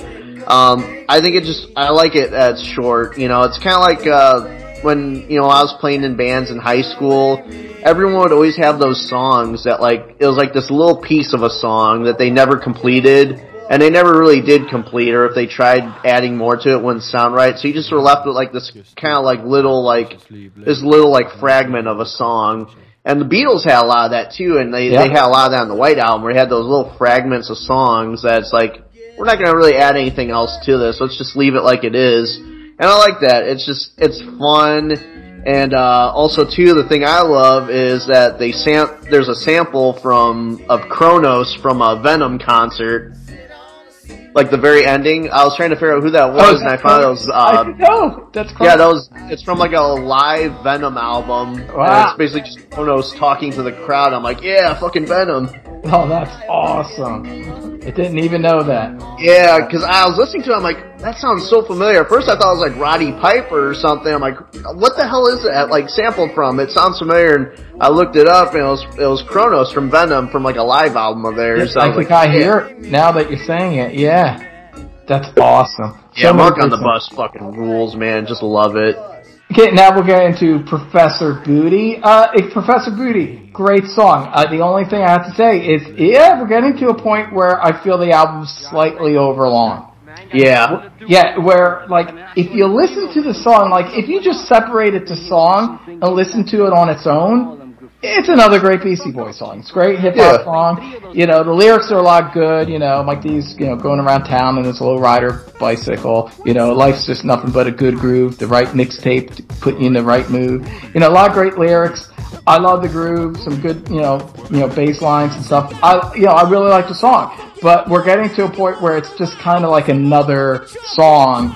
And I feel like the, the, like I said, I feel like they just could have ended this album with a little more of a tighter punch the way it came in. And Professor Booty is a really good song, and but I think this this is more B-side material. In fact, there's a song that's a B-side that we'll talk at the end that I think was stronger stronger in this song, uh, with a stronger hook and chorus, and with snappier, shorter songs too. And I definitely would have replaced that song with this song. Um, but it's a good song. I do like it, and while I'm listening to it, I'm enjoying it. But if, like I said, if I could play God and go in, I so far the only thing so far like this, I wouldn't change anything until we get to Groove Holmes. I would cut it in half. I'd make it a little shorter, fade out, and make it more of an interlude after the Maestro. I would had brought in this beat. Well, I'll just talk about the B side now. Then, all right. I would have brought Go in sk- skills that pay the bills now. Uh, after Groove Holmes, I would have brought that in. I think it's a stronger, punchier song. I think it had single potential too. It's just, you know, we got the skills to pay the bills, skills to pay the bills. It's catchy. It's got that badass low end bass sound. It goes doom, doom, doom doom, doom, doom, cool flute samples, the great rhyming. They played it a lot live on this tour. That's when I first saw it was on this videotape, a clip of them doing it live. It was a B-side for So What You Want. I know you only heard it once right before uh, this tape, so you probably didn't fully digest it. But to me, Yeah. that was a stronger, punchier song that I think uh, the second, like, I think this last stage of the album, this last side of the album, could have used a song like that. So I would have picked that instead of Professor Booty, and I would have shortened Groove Holmes, and then I'll tell you what I think we the end. Well, we already know what the end should be, and what I think should have just been taken off and been a B side. So I would have made I would have made uh, Professor Booty a B side, and one other song that we didn't get to yet. But uh, and I would have brought in skills that pay the bills. So what do you think skills to pay the bills? I know you only heard it one time though. So what do you think? Yeah, I'll talk about. Yeah, I'll, I'll talk about both songs. But I'll talk about skills to pay the bills. Um, it, it's definitely like I only heard it the one time because you brought it up right before we went on, and so I listened to it. Um, it didn't really do much for me, but at the same time, like half of this album took me a while to really get into. Like half this album kind of just was like I was kind of like eh. But then, like as I kept listening, it got better and better, and I started absorbing it more. Because obviously, it's a it's a long album; it's hard to really absorb everything on the first listen. Uh, so it's definitely a song I need to listen to more. It had elements that I did like, but it didn't fully grab me. But uh, Professor Booty's also like the same way. It's like, but this, but Professor Booty obviously I listened to more, so it just it didn't do much for me. It's got good points, like yeah, again, great bass work. Uh, MCA's got some great flow, like on some of his verses. Uh, just as a whole though, it just didn't do much for me. And it's kind of like at this point of the album, it's like, man, it's starting to, starting to like kind of drag a little bit. Like it's like, you know, some of these songs are kind of like, hey, probably could have been a B-side, you know? So I definitely do like Skills to Pay the Bills more than Professor Booty. Uh, but I still need time to like listen to Skills to Pay the Bills a little bit more. Yeah, you see, what I did, I did go, uh, like I said, Groove Home, so I would make it a little shorter. Then I would go into, uh, I would go into Mark on the Bus, you know, somehow, like through a sample or something, have Mark on the Bus go into skills that pay the bills, which I think that would have segued nicely into it with the graffiti talk uh, guys, you know, talking about his lady fucking the graffiti guys. so that could have gone into skills to pay the bills. And then it could have went into In Threes. I think In Threes is a fine second to last song. It's just a cool little funky instrumental. It's really funky. It's got great hooks. And it's only 2 minutes and 23 seconds, so keep in mind, this version, you'd be getting to it a little sooner, because because you wouldn't have had live at PJs yet. In this version, you didn't have live at PJs, Groove Holmes is shorter, and Skills to Pay the Bills is half the length of Professor Booty. So you'd be getting it in threes a little sooner. And I think it's a fine second to last funky track. You know, I wouldn't say it's a standout, but I like it. It's like, you know, it's, it's not as good as POW, but I do like it. It's a fine second last track. It has a good funky organ. I like it. What do you think of In Threes? In Threes is fucking amazing. It's like, oh hey, I'm back on the set of Shaft. You know, it's it has again that Shaft vibe, man. I feel like I'm you know running down the streets again with like a real cool black dude, and we're just shooting fucking bad guys. uh, man, I fucking love it. Another funky song with killer bass lines and. The drums at the end are my favorite. It's like uh, Oh, yeah. like tribal sounding drums, and I love me some tribal drums. That's just some cool sounding shit. Love Yeah. this, love this song, man. Just real great. Um, and then we go into the last song on the album, Nama. How do you pronounce this? Okay, I, I, listen, we're both gonna probably, um, Namaste? I was gonna say Nama Aste. Namaste? It's a, Yeah. it's a, it's a Buddhist word. I know it's some kind of Buddhist thing. And this is the sounds like first, a Buddhist kind of song. yeah, this is the first of the MCA Buddhist songs. Uh, he would have a couple more on the next album. Uh, you, you want to take this one? And then I'll, I'll take it. Yeah. So this would, if I had to pick a least favorite song, it'd definitely be this one. It's just, I don't know, man. It's just real odd sounding. I really feel like they should have ended with like us, like we've been talking about live at PJ's. It's just weird. It's like a very odd song. It's almost got kind of like a Doors vibe to it. It like sounds like off American Prayer, where it sounds Yeah. like someone like kind of reciting like this, like 60s like hippie-ish poetry over like a kind of a mellow kind of song. Just I don't know, didn't do anything for me, and uh, I felt it was like kind of a bad way to end the album. I felt just kind of like you, you took like this really great album and it just kind of ends on like a, a flat note. Just didn't do anything for me. Yeah, I mean, I like the song. Like I said, in and of itself, it, it you know does like I like you know I like the Beastie Boys as musicians. I like the vibe. It's got a cool groove. You know, it's got a little of that vibe from like you know um you know L- lighten up and something's got to give, but it's not as strong as, as those two songs. Yeah. it's MCA doing some spoken word Buddhist stuff. And, but you know, it's got some cool organ, it's got a trippy feel. I don't mind it. I'm glad they recorded it. I just think it's B-side material. That's all. I think it would have been, it would have been a cool B-side. And, you know, it's like George Harrison's, you know, in the light, you know, it's just like, you know, have it be a B-side. And like I said, like we both agree, I feel like in threes going into live at PJ's just would have been a perfect one-two punch ending and kind of like we had our little trippy moments, but let's you know let's end this like a Beastie Boy album, you know. Let's- Yeah. You know, and and with the live thing, it would have went full circle with the Cheap Trick sample. So I I do think that they kind of mildly dropped the ball a bit at the end. Yeah. But but it's like still like it's a masterpiece with a slight, very slight blemish, and it's like Yeah. the blemish is not in itself like a bad blemish. It's just like it's just like you got the pieces of a puzzle, and you got like almost all the pieces there, and you just like put a few pieces in a little, not quite the way I think you should have done it. But Or like- some of them were not included in the box. yeah, like yeah, like this this could have been a Japanese only track or a B side. I get why they thought like it worked as like a, a finale because it's poetic, you know, and it's spiritual. But you know, and uh, like I said, I feel like it's not as strong as you know, something's got to give, and that's kind of the spiritual, poetic song on Yeah. the album, and it's a centerpiece, and I think that song works perfectly where it is, right in the center of the album. Uh, like we both said, we just think, yeah, live PJs this would have been a really fun, kind of iconic way to end this album. It would fit with the Beastie Boys because they got that sense of humor with their music, and it would just fit like having all the crowd stuff and some of the jokes Yeah. they're cutting. Yeah, because they're telling you to go home. Like, hey, go Yeah. home, don't drink. It's like they're wrapping up the album. It would have been really fun. And, like, also because the way I arranged it, we'd be getting there a little sooner, too. Like I said, there's a little bit of fat just in this last side. This last stretch of the road, there's a little bit of fat. And I feel like if they, like I said, swapped out one song, cut out another one, trimmed another one, uh, we would have had a perfect final Oh, side.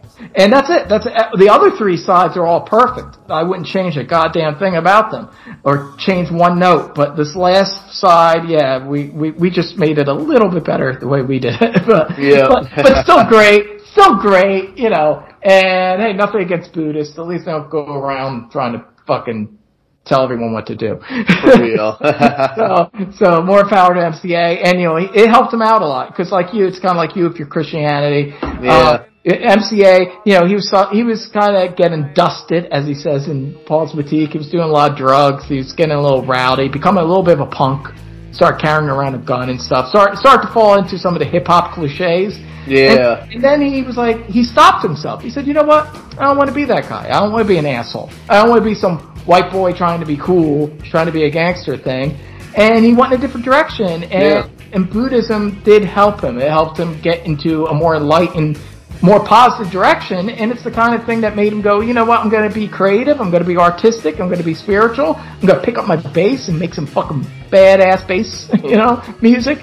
And, you know, it put him in the right direction. So Buddhism led to MCA creating fucking awesome bass lines like Mhm. Gratitude and Live at PJs, then hey, good on you, Buddha. Yeah, I know Akira Akira Takasaki from uh, Loudness. He he was also uh, he he became a Buddhist as well. That's a band I like talking about in the future is Loudness. Yeah, that'd be awesome. You know, we, we could do that too. And uh, so that's it. So that's pretty much. Yeah. Uh, you got any other final things to say about this album on the whole? Uh man, just it it was a good album. Um, and I, I just can't wait to dive more into the Beastie Boys. I'm gonna start now that this review's over. I'm gonna start looking. I'm gonna give Paul's Boutique another chance. Uh, I need to give that album a couple more listens, and I'm gonna go check out some of their others, uh, some of their later albums that came after this one. I mean, they really impressed me, man. I'm not the biggest rap guy, but I don't know, man. Just the Beastie Boys, man. It's just like they like they did something that I feel like rap artists just stopped doing after like you know the '90s, which is just like uh, experimenting and like trying to evolve rap music. I feel like rap music's been kind of stagnant.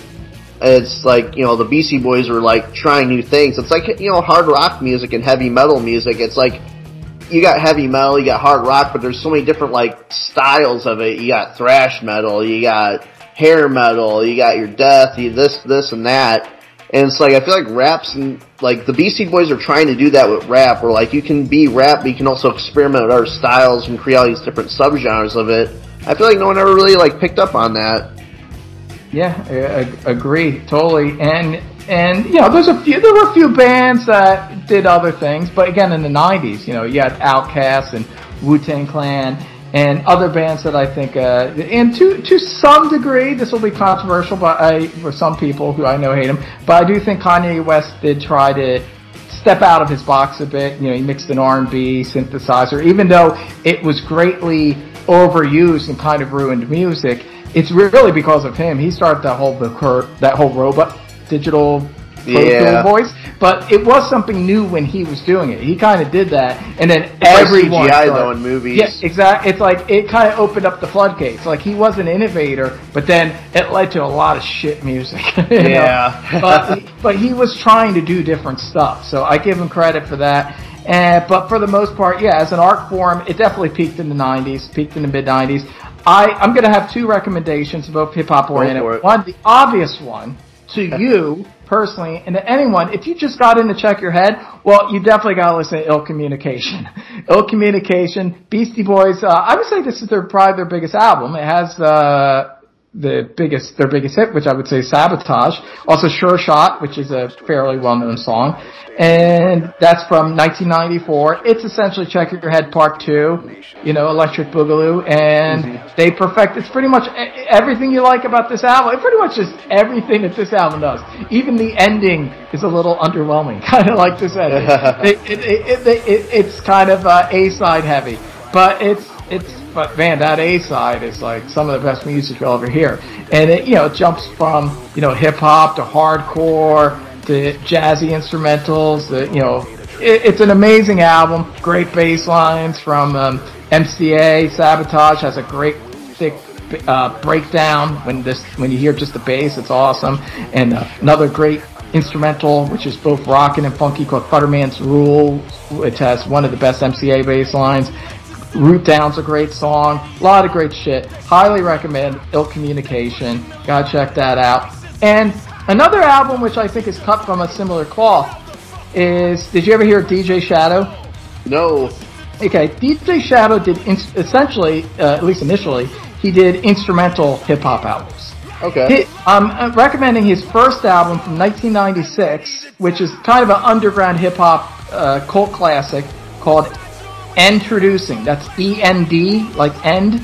Endtroducing dot dot dot dot uh, is the name of the album, and it's it's similar to Paul's Boutique, but without rapping. It's essentially it's a collage. It's a collage of again. This was like when hip hop was an art form, and and it was all about layering different sounds. And Yeah. he mixes all these different samples and does he actually samples the Beastie Boys a little bit, some early Beastie Boys on it. There's a song where he samples Metallica's Orion. He takes Nice. just the fade out, the fade in, fuzzy, distorted, you know, Cliff Burton's bass, that, ah, that awesome That's my favorite part of that song Yeah, too. he, he turns a whole goddamn fat ass heavy metal hip hop song out of it, and it's called the Number Song. Badass song, a lot of great tracks on it. He samples every. He samples things from uh, John Carpenter's uh, Prince of Darkness. Some things from uh, Twin Peaks, Da- David Lynch. A lot of different cool samples. Um, he has a song where he's calling out hip hop. Is why hip hop sucks in '96. I can only imagine what he thinks of hip hop now. Oh, like God, that, yeah. that was, was still great. But uh, badass song, badass song after badass song. It's just an amazing uh, mosaic collage of samples. It's one of the great hip hop albums, in my opinion. So if you're interested in just listening to uh, just a really pure, raw hip hop album without any rapping, that's all just just ingenious samples, and he does it like like a jazz musician, mixing in new sound after new sound, and it's just a badass album, great production. I highly recommend DJ Shadows Endtroducing. Nice. Well, I'm gonna go with uh, my recommendation. Uh, it's gonna be kind of like within the same theme of our show here. Um, well, I we were talking earlier about the new Megadeth single at Ice T. Well, that actually, after hearing that, and then after hearing the shitty Queensryche song, I was inspired to go listen to some Body Count, which was Ice T's like heavy metal band. And I'm recommending uh, my personal favorite, as of now, my personal favorite album by them, 2017's Bloodlust, which it has a song with uh, Dave Mustaine on there. Uh, he does a song with Max Cavalera, one with Randy Blythe. Just what a fucking killer album, man. Uh, this is why we ride, Civil War, uh, Walk with Me. He does a pretty cool cover of Raining Blood on there. Just No Lives Matter. Amazing, amazing fucking album. I think it's probably their probably their best album since their debut. And like I said, obviously, you know, since uh, since last year, this has probably been like my favorite album. It used to be the first one for a while. Just great. I love Body Count. You know, really great. Like uh, it's just heavy metal music with like the attitude of that '90s gangster rap. Ice T does an amazing job on it. I love it.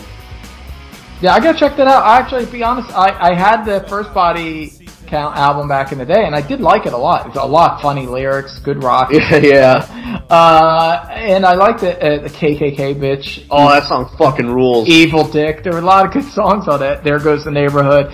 So that was a classic. But, you know, I haven't really uh, listened to them in a while. But, you know, this new Megadeth song made me want to kind of do what you did. So I'm going to go back and I, I'm going to check out that album that you're recommending. Yeah. And I'm going to listen to big- more Body Count. Yeah, they had they had uh, the first album, which I loved. Then the next two albums, I wasn't too crazy about, but Bloodlust was fucking amazing. And I still have to check out the new album, Carnivore. I still have not checked it out yet, so I have to check that one out as well. But definitely, Bloodlust is probably like my favorite. So definitely check it out. Real great fucking album. Yeah, well, I definitely will. That, well, this was a lot of fun, my friend. It was great talking about the Beastie Boys with you. I'm glad Hell I could yeah. turn you on to them. This is awesome. And I hope a lot of people listen to this and open their Yeah. minds and listen to some uh, good hip hop back when it was good. Yeah. Yeah. So yeah, and uh, yeah, so this will be the next episode, and uh, me and Edwin are taking a break for August because we need it. Uh, but don't worry, we have like seven, I think like seven episodes that are going to be being released. We got and a bunch of different stuff. We got like Smashing Pumpkins, we got Ratt, we got Oh My God Kiss, uh, a lot of different stuff for you. So s- stay tuned. We got some good episodes coming. Yep, stay tuned. Rock on. Later, people. Later. Motherfucker, dear old dad. What we really trying to say is body count loves everybody. We love Mexican girls, black girls, Oriental girls. It really don't matter. If you from Mars and you got a pussy, we will fuck you. You know, that's all we saying. So every year when body count comes around, we throw orgy in every little southern town. KKK, skinhead, and Nazi girl breaking necks to get to the party. It ain't like they men can't nut. They're just too little and they just can't fuck. So we get buck wild with the white. We show them how to really work the white sheep. I know a daddy will really be after me when his grandson's named Lil Ice T. Ah, love my KKK bitch, love when she fuck me though. Ah, love my KKK bitch, she loves when she suck me though. Ah, love my KKK bitch, she loves when I treat her bad. Ah, love my KKK bitch, motherfuck her dear old dad.